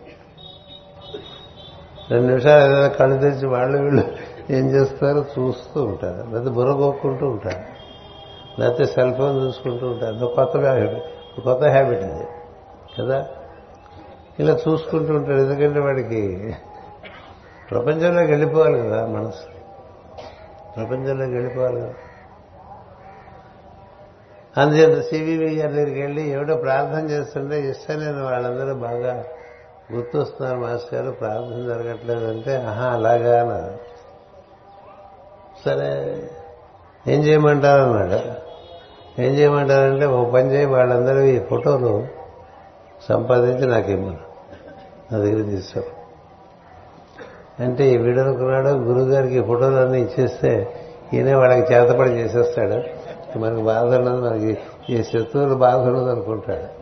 పైగా గురుగారు ఏదైనా చేయగలనేటువంటిది అప్పటికే బాగా ప్రసిద్ధిగా ఉండేది. అంచేది ఇప్పుడు ఏమైందండి తనకి ఇష్టమైన వాళ్ళు ఫోటోలు కలెక్ట్ చేయాల్సి వస్తుంది. మామూలుగా ఆల్బంలోనే మన ఫోటోలు ఆల్బమ్ మనకి ఇస్తే మనం ఎక్కడో ఉన్నామో చూసుకుంటాం అంతే మిగతా ఉందో ఎవరిని చూడం మన ఫోటో మనం చూసుకోవడానికే టైం సరిపోతుంది. ఈ లోపల ఆల్బమ్ ఇచ్చేయాల్సి వస్తుంది. లేదంటే మన వాళ్ళ ఫోటోలనే చూస్తాం. ఇంకంతే మిగతా వాళ్ళ ఫోటోలు ఎందుకు చూస్తాడు మనం? చూడడం కదా మన బుద్ధి లాంటిది అందరి ఫోటోలు చూస్తావా? నీ ఫోటో చూసుకుని నువ్వు ఆ రోజు ఏం బట్టలు వేసుకున్నావు చూస్తావు. నీ వాళ్ళ ఫోటో బొమ్మ చూసి వాళ్ళు ఏం కట్టుకున్నారో వాళ్ళు ఏం నగలు పెట్టుకున్నారో చూస్తావు. అంతే మొత్తం ఫోటో ఎవడో చూడడం. అది గ్రూప్ ఫోటోలే వస్తుంటాయి కదా. అందులో మన చూసుకోవడమే సరిపోయింది కదా. అందరిని చూడడం కదా. ఇప్పుడు ఇక్కడ గురుగారు ఏం చెప్పారంటే వాళ్ళందరూ ఫోటోలు తెచ్చేవారంటే వీడికి బాగుందనిపించింది. ఎందుకంటే ఈయన తీసుకుని ఏదో చేస్తాడు వాళ్ళకని. కానీ వాళ్ళ ఫోటో తెచ్చుకోవాలంటే వాళ్ళు కలవాలి కదండి. ఏం జరిగింది? నీకు ఇష్టం లేని వాడు వెళ్ళి కడవాలి ఒకటి. రెండోది వాడు ఫోటో ఏమని అడగాలి నీకు అంతకన్నా బాధాకరమైన విషయం కూడా ఉండదు కదా? ఉంటుందా? మీ ఫోటో ఇస్తారా అంటే అని అడగటానికి వీడికి ఎంత ఇదిగా ఉంటుంది? ఎంత సందిగ్ధం ఎంత సంశయం? ఏదో చంపుకుని రోషాన్ని చంపుకుని నీ ఫోటో ఒకటి ఉంటే ఒకటి అని అడుగుతాడు. వాడు వెంటనే తీసిస్తాడు. ఎందుకంటే వాడి ఫోటో వాడికి చాలా ఇంపార్టెంట్ కదా. వీడు నా ఫోటో అడుగుతున్నాడంటే వాడికి ఆనందం. అందుకని వాడు వెంటనే లోపల ఎక్కడో ఉంటే వెళ్ళి వెతికి తెచ్చి ఇచ్చేస్తాడు. మళ్ళీ ఇంకోసారి వస్తాడో రాడో తెలియదు కదా. మన ఫోటో ఏమన్నా అడిగారు అనుకోండి మన దగ్గర వెంటనే లేకపోతే కూర్చోబెట్టి వాడికి ఏమైనా వీలుంటే కొంచెం కాఫీ ఇప్పించి ఇంటి వాడికి తెప్పించి ఇవన్నీ కూడా పెట్టించి లోపల వెతుకుతాం ఒక ఫోటో. ఎందుకని బాగుండే ఫోటో ఇవ్వాలి కదండి. అంచేత ఎట్లా కొట్ల సంపాదిస్తాడండి. నెల రోజులు పట్టింది వాడు పది మంది ఫోటో సంపాదించాడు తెచ్చాడు. తెచ్చిన తర్వాత గురుగారికి చూపించాడు. వీటన్నిటికీ ఫ్రేములు కట్టరా అన్నాడు. వీటన్నిటికీ ఫ్రేములు కట్టించు అంటే నీకు ఇష్టం లేని వాడు ఫోటో తీసుకుని ఫ్రేములు కట్టాల్సిన పరిస్థితి వచ్చింది కదా. సరే తెచ్చి ఇచ్చాడట గొట్ట కష్టపడి ప్రేమ సొంత డబ్బులు ఖర్చు పెట్టి. ముందే చెప్తే వాడిని అడిగేవాడు ప్రేమ ఉన్న ఫోటో ఇవ్వమని మనకెందుకు ఖర్చు?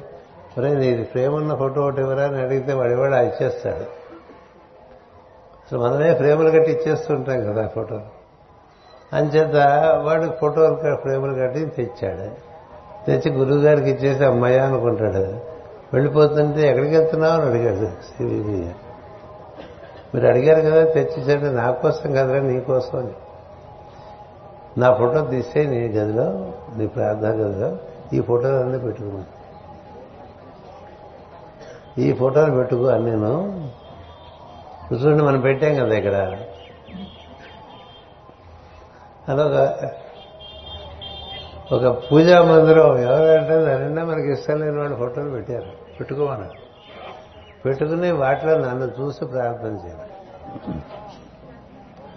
ఆ ముఖాల్లో నా ముఖం చూస్తూ వాడు నేను సివివి అని అట్లా ఉన్నానని భావన చేస్తూ చెప్పు. చేయమంటే నిర్ఘాంత పోతాడు కానీ ఒక ముప్పై రోజులకి మనుషులు మార్పు వచ్చేస్తుంది. వచ్చేసి అభిప్రాయాలు పోతాయండి ఎందుకని వాళ్ళ రూపంలో ఈశ్వరుడు లేడు అవునాడు ఈ ఇష్టం లేకపోవడం అనేది మన రోగం తప్ప ఆ ఇష్టాయిష్టాల వల్లే మనం అంతా దుఃఖపడుతూ ఉంటాం. ఇష్టాయిష్టాలు దాటి ప్రతి జీవి ఎందు దేవుడు ఉన్నాడనే భావన చెప్పటంగా కాకుండా సాధన పరంగా చేస్తూ ఉంటే క్రమంగా మనకి ఇష్టం లేకపోవటం అనే సన్నివేశం కానీ ఇష్టం లేకపోవటం అనేటువంటి మనుషులు కానీ అలా ఉండకూడదు వెళ్ళిపో ఇది నారదుడు చెప్తున్నాడు అందుచేత ఇట్లు పుట్టిన అభ్యాసపూర్వకమైన భక్తి వలన తాను ఏర్పరచుకున్న భావములపై పట్టు సడలను ఇట్లు సడలటయే నిజమైన వైరాగ్యం కొన్నంటే ఇష్టం కొన్నంటే ఇష్టం లేకపోవటం. కొన్ని పనులంటే ఇష్టం కొన్ని పనులంటే ఇష్టం లేకపోవటం. ఇట్లా ఉంటుంది కదా. ఇష్టాయిష్టాలు దాటడం అనేటువంటిది ఒకటే మార్గం. వాటికి అతీతమైన తత్వంలో మనం ప్రవేశించడమే మూడుకి నాలుగుకి పడదు. మూడు త్రిభుజం నాలుగేమో చతురస్రం. రెండు కుదరం పన్నెండులో నాలుగు ఉంటుంది మూడు విడిపోయి ఉంటుంది అందుకనే lower lower numbers agree in the higher అని చెప్పాడు పైత అంతేకాదు నీకు అపోజిషన్ ఉందనుకో ఆపోజిట్ యాంగిల్స్ ఆర్ కాంప్లిమెంటరీ అని చెప్పాడు.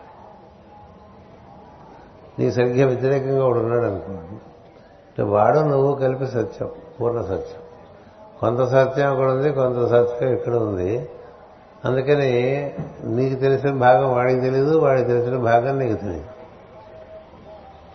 అందరిలో ఇద్దరం ఒకరికొకరు ఎడమఖం ఉంటే పెడముఖంగా ఉంటారు. అందుకని పైతాగరస్ అన్నాడు when two lines cut across each other the opposite angles are complementary to each other complementary అలాగే ది లోవర్ నెంబర్స్ అంటే తక్కువ అవగాహన ఉండే వాళ్ళిద్దరూ ఒకడంటే వాళ్ళ కుదరదు కదా? ఒక గురువుగారి దగ్గర ఇద్దరు శిష్యులు ఉంటే వాళ్ళిద్దరికి కుదరదు.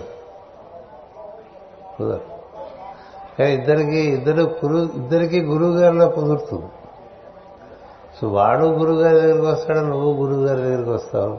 ఎందుకని? అక్కడ ఈ స్థితి కన్నా పై స్థితి ఉంటుంది. ఇష్ట ఇష్టాలు దాటిన స్థితి ఉండడం చేత అక్కడ చేరుతూ ఉంటారు. అందుచేత ఇక్కడ ఏం చెప్తున్నారంటే అలా రావటం వల్ల ఏం జరుగుతుందంటే వైరాగ్యం అనేది సులభంగా లభిస్తుంది.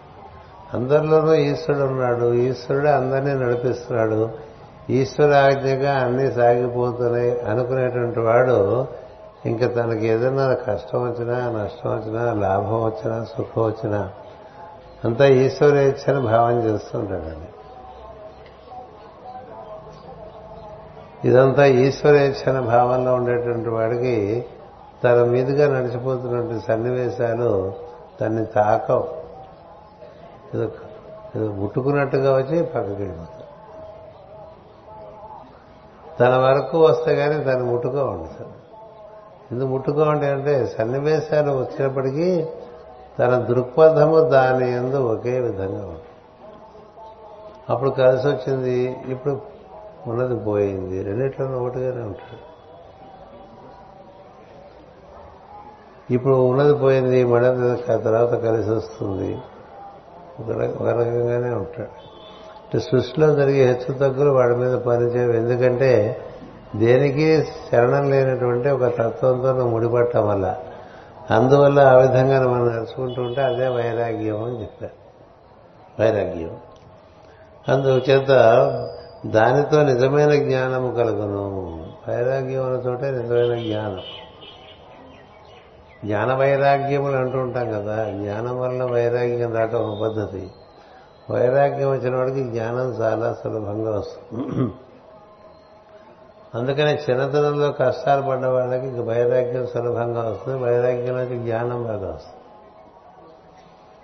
లేదా జ్ఞానం సంపాదించుకున్న వాడికి జ్ఞానం వచ్చిందా లేదా తెలియటానికి మత్సుతో మత్సుతునకి ఏమిటంటే వాడికి ఎందుకు వైరాగ్యం ఉన్నదా లేదా? పెద్దానికి పీక్కుంటూ ఉంటే వాడికి జ్ఞానం లేదని అర్థం. పెద్దాంతను ఎరాల్డేట్ల ఇలా అతుక్కుపోయి ఉన్నాను నేను నాది నా వారు అనేటువంటి విషయాల్లో ఈ ఫెవికాల్ అడ్వర్టైజ్మెంట్లు వచ్చే మనకి చాలా బాగుండేది చూడటానికి. చాలా బాగుండేది. అంటే అలా ఉంటుంది మన పరిస్థితి. దేనికి అతుక్కుంటే ఇంకంతేనండి పీకినా రాదు అది. వాడికి జ్ఞానం ఏంటండి? ఎప్పుడు వస్తుంది జ్ఞానం? తీరని దుఃఖమో తీరని కష్టమో వచ్చినప్పుడు అప్పుడు కానీ వాడికి బలు వెలగదు ఏది? జ్ఞాన బల్బు జ్ఞాన బల్బు ఉంటారు వైరాగ్యం వస్తే అక్కడికి జ్ఞానం సులభమైపోతుందండి. జ్ఞానం వస్తే వైరాగ్యం రావాలి. అది దానికి అది తూకం. ఎక్కడ జ్ఞానం ఉందో అది నిజంగా నీ ఎందు ఆకలింపు అయి ఉంటే నీకు వైరాగ్యం దాని నుంచి ఎంత జ్ఞానం కలుగుతుంటే అంత వైరాగ్యం రావాలి. సో ముందే వైరాగ్యం వచ్చేసింది అనుకోండి జ్ఞానం సులభం అయిపోతుంది. ఇది అందరు చెప్పని విషయం. వైరాగ్యం వలన జ్ఞానం సులభం. జ్ఞానం వస్తే ఈ జ్ఞానం మీద కూడా బాగా పట్టు కదా. జ్ఞానులందరూ వైరాగ్యం అవల. ఆ జ్ఞానం వాళ్ళని ముప్పై తిప్పలు పెట్టింది. లోడు. జ్ఞానం అనేది చాలా పెద్ద లోడ్ అండి ఇట్లా బుర్రనిండా పుస్తకాలు మోసం తిరిగేవాడు ఉంటారు చాలా మంది జ్ఞానం మనకు అవసరానికి వచ్చిందనుకోండి అర్జునుడికి అక్షయ తూణీరలాగా రాముడికి పిలిస్తే పలికే అష్టాలలాగా. అవసరానికి వచ్చి మనకి సరిగ్గా సమయానికి సులువు కలిగించేది జ్ఞానం అవుతుంది. ఎందుకని? జ్ఞానమునందు కూడా మమకారం లేదు. జ్ఞానమునందు కూడా మోహం లేదు. రాముడు ముందు విరాగి తర్వాత జ్ఞానయ్యాడు. తెలుసా? శ్రీరాముడు ముందు విరాగి తర్వాత జ్ఞానం. అందుకనే జ్ఞాన వైరాగ్యంలో ఉండబట్టే ఆయన ఎవరూ చేయలేనంత అద్భుతమైన కార్యక్రమాలు చేశారు. రావణుడు మహాజ్ఞాని. రావణుడు రావణుడికి తెలియందే లేదు కానీ వైరాగ్యం లేదు. అంతేనా? ఎప్పుడైనా అది గమనించారు అసలు మీరు? రావణుడేం తక్కువ జ్ఞానం కలిగిన వాడు కాదు. తెలియని శాస్త్రం లేదు తెలియని విద్య లేదు. తెలియని తన దగ్గర చేరని శక్తి లేదు. కానీ ఏమిటి ఆయనకి సమస్య అంటే ఆయనకి వైరాగ్యం లేదు. రాముడు ముందే వైరా వైరాగ్యం. ముందే వైరాగ్యం. వశిష్ఠుడి దగ్గరికి వెళ్ళి విద్యాభ్యాసం చేసి వచ్చిన తర్వాత ఆ దశరథుడు చాలా ఊహించాడు రాముడు గురించి. రాముడు ఇంటికి వచ్చిన దగ్గర నుంచి చాలా విరాగంతో ఉంటాడు. అన్ని విషయాలు విరాగంతో ఉండేవాడికి పెళ్ళి చేశారు. అందుకని ఏం జరుగుతుంది? వాడికి భార్య వ్యామోహాలు ఇలాంటివి ఉండవు. రాజ్యాభిషేకం అన్నారు. దాని మీద మోజు ఉండదు. ఎందుకని? విరాగి కదా. అందుకని రాజ్యం నీకు ఇవ్వట్లేదురా తమ్ముడికి ఇస్తాను నువ్వు అడవికి వెళ్ళిపోమంటే ఏం పెద్ద? వికి వికి ఆడవాలా మళ్ళాగా? ఇచ్చిడా ఎందుకని? ముందు వైరాగ్యం వచ్చిన తర్వాత జ్ఞానం వస్తుంది కాబట్టి అడవి దేవుడే అయోధ్య దేవుడు అనుకున్నాడండి. మనకైతే అలా వినంగానే ఇక్కడ అమ్మో అని నొప్పి వచ్చేస్తుంది. వన్ నాట్ ఎయిట్కి ఫోన్ చేసుకుంటాం. గబగబా హాస్పిటల్కి వెళ్ళిపోవాలి. లోపలేమో గుండె ఎంత పిసిగినా అది ఆగిపోయి ఉంటుంది ఎంచేత అంత మనకి మమకారం అన్నట్టు మీద. అందుకని ముందు వైరాగ్యం భక్తి వలన వైరాగ్యం కలిగి ఆ తర్వాత జ్ఞానం కలిగిందంట. వాడు చాలా అదృష్టవంతుడండి. చాలా అదృష్టం. ఇంకో సంగతి చెప్పినా వైరాగ్యం ఉన్నవాడినే ప్రకృతి మెచ్చుకుని వాడి చేతి పనులు చేసుకుంటుంది. ఎందుకంటే వాడు సొంత కొట్టుడే ఉండదు. ప్రకృతి తన పనులు విరాగి చేస్తే చేయించుకుంటుంది. నాకు ఇది వద్దు తల్లో అంటే తగిలించేస్తుంది. వాడు కావాలనుకుంటున్నారు కదా వాడి దగ్గర చేయించుకోవచ్చు కదంటే వాడి వ్యామోహం ఎక్కువ పడుతుంది వాడి వల్ల అవ్వదు. వ్యామోహం లేని వాడి నుంచి జరిగినంత బాగా పని వ్యామోహం ఉన్నవాడి ద్వారా జరగదు. జరగదు. అందుచేత రాముడు అట్లా విరాగి అయి తర్వాత జ్ఞాని అయి ఆ తర్వాత మన రాముని కథ నరుడి కథగా తీసుకోవాలి. చిన్నతనంలోనే తండ్రి పోయాడు అనుకోండి వాడు చాలా చిరాకంతో ఉంటాడు. ఎందుకంటే తండ్రి పోగానే మొత్తం అలా గొడుగు తీసేసినట్టు అయిపోతుంది కదా. అప్పుడు వాడికి భజగోవిందం వినిపించామనుకోండి. ఇంకా వాడికి ఉండే మూఢమతి పోతుంది. కదా? భజ గోవిందం భజ గోవిందం గోవిందం భజ మూఢమతే అంటాడు కదా. అని చెప్తారు కదా సార్ సంప్రాప్తే సన్నిహితే కాలే నహి నహి రక్షతి నృత్యం కరుణే అన్నాడు. అంటే నీకు ఎంత పాండిత్యం ఉన్నా చచ్చేసరికి అది పనికిరాదురా కదా? రుక్కింకరణ అంటే వ్యాకరణం అని అర్థం. ఈ వ్యాకరణము జ్యోతిషము ఛందస్సు నిరక్తము ఇక బోర్డు శాస్త్రాలు చదువుకొని ఊరంతా గొడవ చేస్తూ ఉంటాం కదా నేను చచ్చిపోతాను అంటే ఇవే పనికిన వాడికి. ఎందుకని వాడు ఇదే వైరాగ్యం ఏది? అందుకనే యోగంలో ఏం చెప్పారంటే రోజు రాత్రి చచ్చిపోతాం అనుకో అని అనుకుని రోజంతా పనిచేసుకో ఈ రాత్రికి చచ్చిపోతున్నాను గుర్తు డెత్ ఈజ్ మై బెడ్రూమ్ అన్నాడు కదా. అది అక్కడ మెడిటేషన్లో? ప్రతిరోజు పోతాం అనుకునేవాడు ఏం చేస్తాడండి? ఇదేది శాశ్వతం కాదని తెలిసి పనిచేస్తూ ఉంటాడు. అంతే కదా? అందుకని వైరాగ్యం వచ్చినంత జ్ఞానం వచ్చిందనుకోండి అందుకని మా నాన్నగారు పోయినప్పుడు నేను భజగోవిందం శ్లోకాలన్నీ బాగా నేర్చుకుని అర్థం నేర్చుకుని నా చుట్టూ ఉండే కో ఆర్టికల్ క్లర్క్స్ అందరికీ పొద్దున్నే కూర్చోబెట్టి చెప్తూ ఉండేవాళ్ళు. వాళ్ళ కోసం కాదు నా కోసం. టిఫిన్ తినేంత వరకు ఇది వినండి వాళ్ళేమో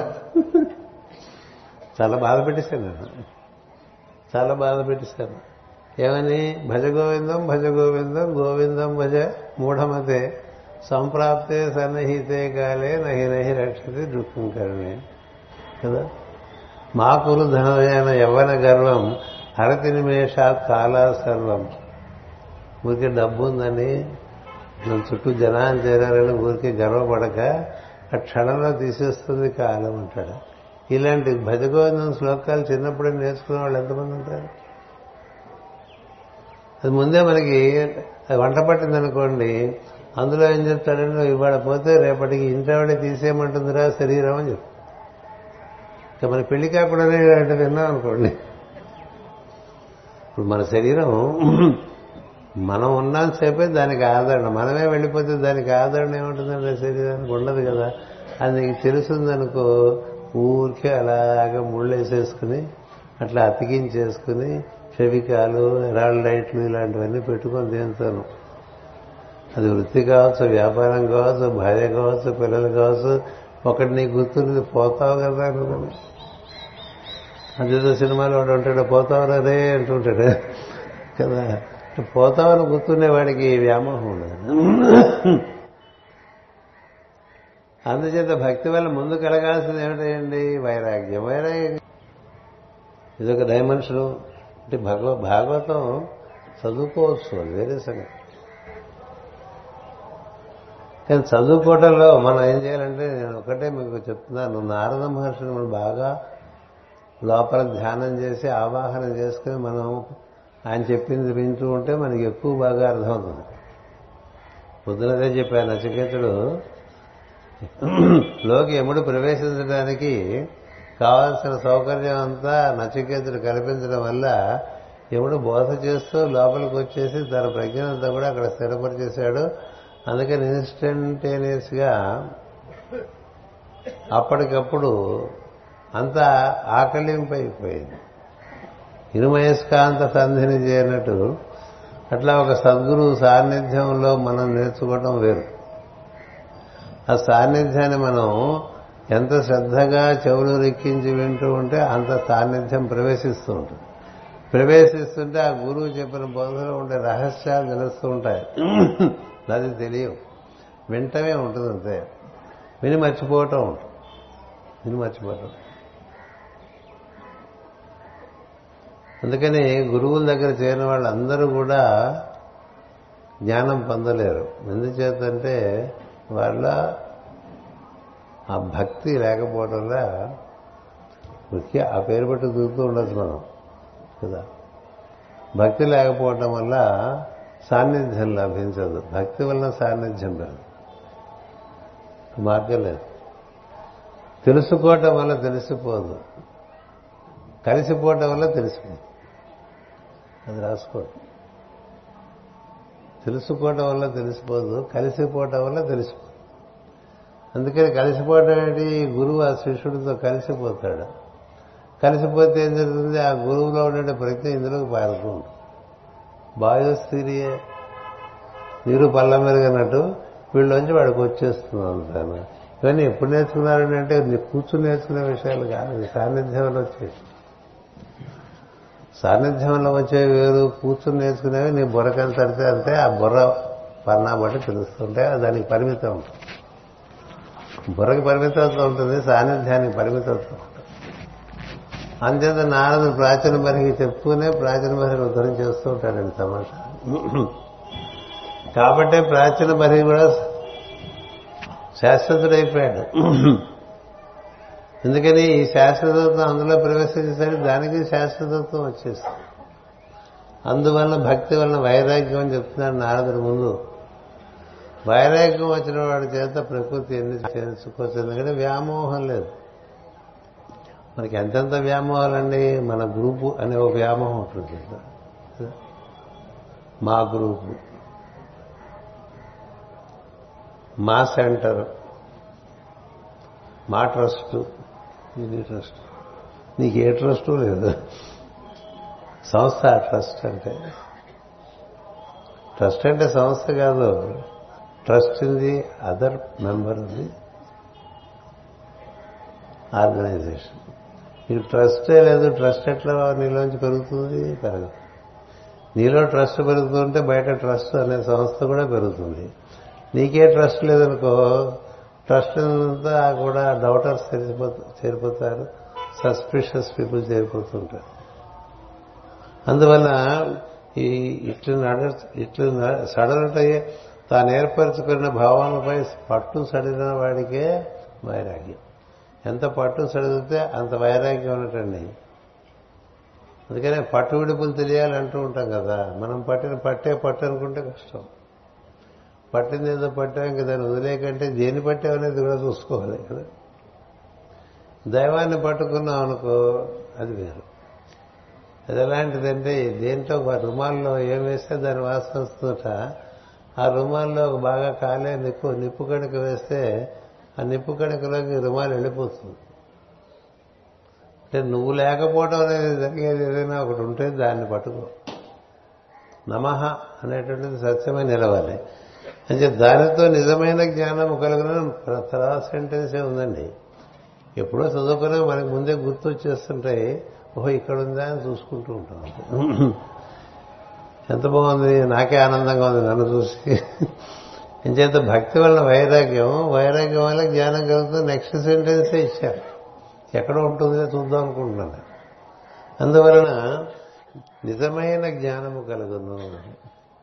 చిన్నతనంలోనే రకరకాల బాధలు పడి చచ్చిపోదాం అనుకునే వాడికి అప్పుడు జ్ఞానం అప్పుడు జ్ఞానం అబ్బింది అనుకోండి. వాడు విరాగి అయిపోయాడు. వాడికి జ్ఞానం కలిగితే వాడు అపాయం లేదు. ప్రపంచానికి చాలా శ్రేయస్సు కలదు. అందుకని రామకథలు ఇవన్నీ చూస్తుండొచ్చు. హనుమంతుడు ఎంత విరాగియో అంత జ్ఞాని కదా? ఎందువల్ల? అతడు అంత భక్తుడు. హనుమంతుడితో సరిసమానమైన భక్తుడే లేడు. ఎవరు గుర్తుపెట్టుకోవాలి. అంత భక్తి వల్ల ఏం జరిగింది? వైరాగ్యం వచ్చింది. అందుకని మొత్తం రామాయణం కథలో కావాల్సిందంటూ లేనివాడు హనుమంతుడు ఒకడే సుగ్రుడికి కావాలి కదా? అందరికీ కావాలి. రాముడు కూడా పర్సనలిస్ట్ అది కదా? హనుమంతుడికి ఏముందండి పర్సనలిస్ట్ రామాయణంలో? ఈ మూడో కాలం నాకు చేయాల్సిన పని ఉంటే ఏం లేదో. అయినప్పటికీ చేస్తుంటానని కృష్ణుడు చెప్పిన పరిస్థితిలో ఉంటాడు హనుమంతుడు అలా మాట్లాడదు అది తమాషా. భక్తి వలన వైరాగ్యం కలిగి వైరాగ్యం వల్ల జ్ఞానం కలిగి. జ్ఞానం వల్ల యోగం కలిగిందనుకోండి అదో మార్గం. అసలు వైరాగ్యమే రాకపోతే నీకు భక్తి లేనట్టే జ్ఞానము అబ్బదు అబ్బినా నడవదు. అందుకని ఏది ప్రధానం అంటే అది వైరాగ్యం అని చెప్తున్నాడు నారద మహర్షి. అందుకని భక్తి వల్ల వైరాగ్యం కలిగితే వైరాగ్యం వల్ల జ్ఞానం కలుగుతుంది. తన మనస్సు భావములు పరిసర వ్యక్తులు భ్రాంతులు అన్నీను దేవుని అంతర్యామిత్వం అని తెలియదు. ఓహో వాడు వాడు ఆడుకుంటున్నాడు. నర్తకుని భంగి అనే పద్యం చదువుతూ ఉంటాం. నర్తకుని భంగి పెక్కకు మూర్తులతో ఎవ్వడాడు మునులు దివిజులను కీర్తింపనేరరు ఎవరిని ఎవరి వర్తన మురులేరు గరట్టి వారిని చెందుతున్నట్టు అంచేత ఓహో ఇది ఆట చాలా పెద్ద ఆట. మనం ఇందులో దైవాన్ని చూడటం అనేది పెట్టుకుంటే మన వరకు ఎక్కడ చిక్కుకోకుండా ఆనందంతో పది మందికి వినియోగపడేట్టుగా ఈ శరీరంలో శ్వాసాధారంగా ఉంటామని తెలుస్తుంది. నిజమైన భక్తి అభ్యాసం ఒకటకు సులువైన మార్గము దేవుని కథలను రమ్యముగా చెప్పుకున్నటొక్కటి దేవుని కథలు చెప్పుకోవడంలో రమ్యంగా చెప్పుకోవాలి. ఎందుకని? ఆ కథలు ఇవన్నీ ఉంటాయి. వైరాగ్యం ఉంటుంది జ్ఞానం ఉంటుంది. భక్తులు ఆయన ఆరాధించే విధానం ఉంటుంది. కదా? భక్తులతో ఆయనతో యోగం చెందిన కథలు ఉంటాయి. ఇప్పుడు కృష్ణ కథ చదువుకుంటే అది ఎందుకంత రమ్యంగా ఉంటుంది? ఇవన్నీ ఉంటాయి అందులో. భక్తి జ్ఞాన వైరాగ్య యోగములు ఉంటాయి కాబట్టి అందుచేత ఈ సత్యమైన మార్గమున వాసుదేవుని చరణములను ఆశ్రయ ఆశ్రయము లభించును. ఈ సత్యమైన మార్గమున ఏమిటి సత్యమైన మార్గం అంటే సత్కర్మ ఆచరణ ద్వారా సత్వగుణంలో ప్రవేశించడం. సత్వగుణంలో ప్రవేశించడం వలన అందరి హృదయాల్లో ఉండేటువంటి ఒకే ఒక స్పందనాత్మకమైన చైతన్యంగా ఈశ్వరుని దర్శనం చేయటం. అలా ఈశ్వరుని దర్శనం చేయటం వల్ల దాని మీద భక్తి కుదరటం ఆ భక్తి కుదరటం వల్ల ఈశ్వరుడు ఒకడే శాశ్వతం తెలియటం అలా తెలియటం వల్ల మిగతా ఏవి శాశ్వతం కాదని వెంటనే తెలుసు. ఇది వైరాగ్యం. ఒక ఈశ్వరుడు తప్ప ఇంకా ఏది శాశ్వతం కాదు ఈ సంబంధాలన్నీ శాశ్వతం కాదు. ఎప్పుడో అప్పుడు వీటన్నిటికీ టెర్మినేషన్ ఉంది. కానీ ఈశ్వర సంబంధమైనటువంటి జీవునికి జీవుడు శాశ్వతుడే ఈశ్వరుడు శాశ్వతుడే. జీవో దేవ సనాతన ఇద్దరు సనాతనుడే అందుకని వారిద్దరి మధ్య శాశ్వతత్వం ఉంటుంది. అలా శాశ్వత ఉన్నప్పుడు దాంట్లోంచి అది భక్తిగా పరిణమిడుతుంది భక్తి కలిగితే వైరాగ్యం వచ్చేస్తుంది. వైరాగ్యకి జ్ఞానం అవ్వటం సులభం. విరాగికి జ్ఞానం అవ్వటం సులభం. అందుకని భక్తుల కథలో చాలా కష్టాలు వస్తూ ఉంటాయి. దీనివల్ల ఇదంతా శాశ్వతం కాదని తెలియటానికి వచ్చినప్పుడు వాడే వైరాగ్యం బాగా వచ్చినప్పుడు జ్ఞానం లభిస్తుంది. ఆ జ్ఞానం వలన మనకి దేవుని అంతర్యామిత్వం బాగా అర్థం. అలా అర్థం అవటం ఒకటే మార్గం అది వాసుదేవుని యొక్క సామీప్యం చేరటంగా చెప్తున్నాడు ఇక్కడ నారదుడు. దేవుని అంతర్యా అంతర్యామిత్వము తెలియను నిజమైన భక్తి అభ్యాసం ఒకటకు సులువైన మార్గము దేవుని కథలను రమ్యముగా చెప్పుకున్నటయే ఈ సత్యమైన మార్గమున వాసుదేవుని చరణములను ఆశ్రయము లభించును. శరణములంటే సాన్ని అది మనకి ప్రథమ స్పర్శ ఇచ్చేటువంటి స్థితి. భగవంతుని యొక్క ప్రథమ ప్రథమ స్మరణ లభిస్తే ఆ స్పర్శ మనకి ప్రథమ స్పర్శ లభించడం వలన మనకి వైరాగ్యం పెరుగుతుంది జ్ఞానం వల్ల ఆసక్తి పెరుగుతుంది. దాని వలన మనకి భగవంతులో చేరిక భగవంతుడికి బాగా చేరుకుగా చేరుకుగా రావటం అనేటువంటిది ఒకటి సంభవిస్తుంది. అందుచేత చరణములనగా చరించు నట్టి విరా విధానములు లేక దేవుని అడుగుజాడలు అంటే మార్గము ఆ మార్గం మనకి దేవుని అడుగుజారులుగా కనిపిస్తుంది. ఏం జరుగుతుందంటే ఒక టార్చర్ పట్టుకుని మనం అరణ్యంలో ప్రవేశించామనుకోండి ముందు మూడు అడుగులే కనిపిస్తుంది. ఆ మూడు అడుగులు మనం నడిస్తే ఇంకో మూడు అడుగులు కనిపిస్తుంది. ఆ మూడు అడుగులు నడిస్తే ఇంకో మూడు అడుగులు కనిపిస్తుంది. అలా అడవంతా దాటేసి ఆ అడవిని అజ్ఞానం అంటారు. అజ్ఞానం అనే అడవిని దాటడానికి ప్రధానమైన లక్షణాలు ఇక్కడ చెప్తున్నారు. అంచేత దాన్ని చరణములు అన్నారు. ఇలా చేరటం వల్ల మనకి మనలో ఉండేటువంటి స్పందనాత్మక చైతన్యంగా ఉన్నటువంటి ఈశ్వరునితో మనకి సాన్నిధ్యం లభిస్తుంది.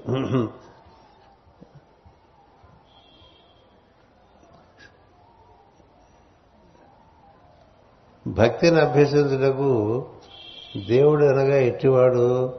సృష్టికిని వానికి గల సంబంధం ఏంటిది? సృష్టితత్వములు ఎన్ని విధములు? స్థూల సూక్ష్మ కారణదేములు అనగా రెట్టివి ఇవన్నీ తెలుసుకోవాలి ఉంటుంది కదా. నువ్వు నడుస్తూ ఉంటే తెలుస్తూ ఉంటాయి.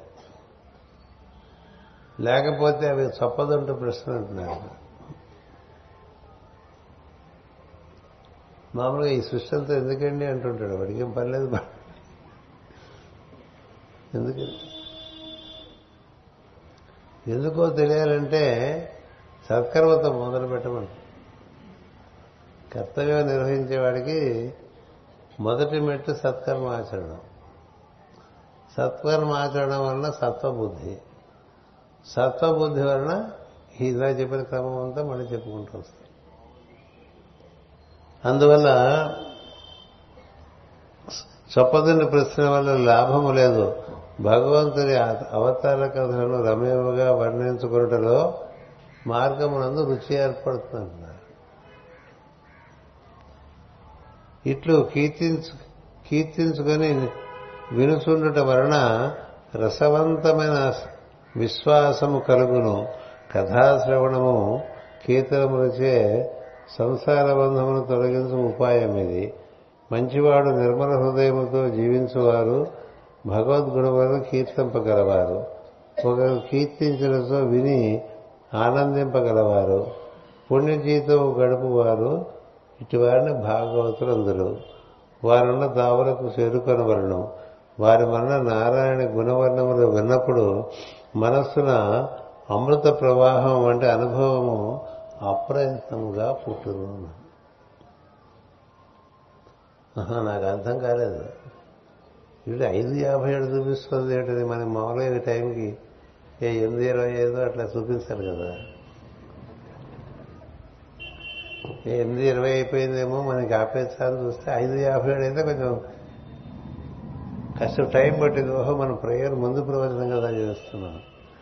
అది చెప్తుంది ఇప్పుడు ఏడు ఐదు యాభై ఏడు అయిపోయింది కాబట్టి ఇంతటితో ఈ ప్రవచనం ముగిసి మళ్ళీ ఆదివారం ఇది కంటిన్యూ అవుతుంది. అది గుర్తుపెట్టుకోండి.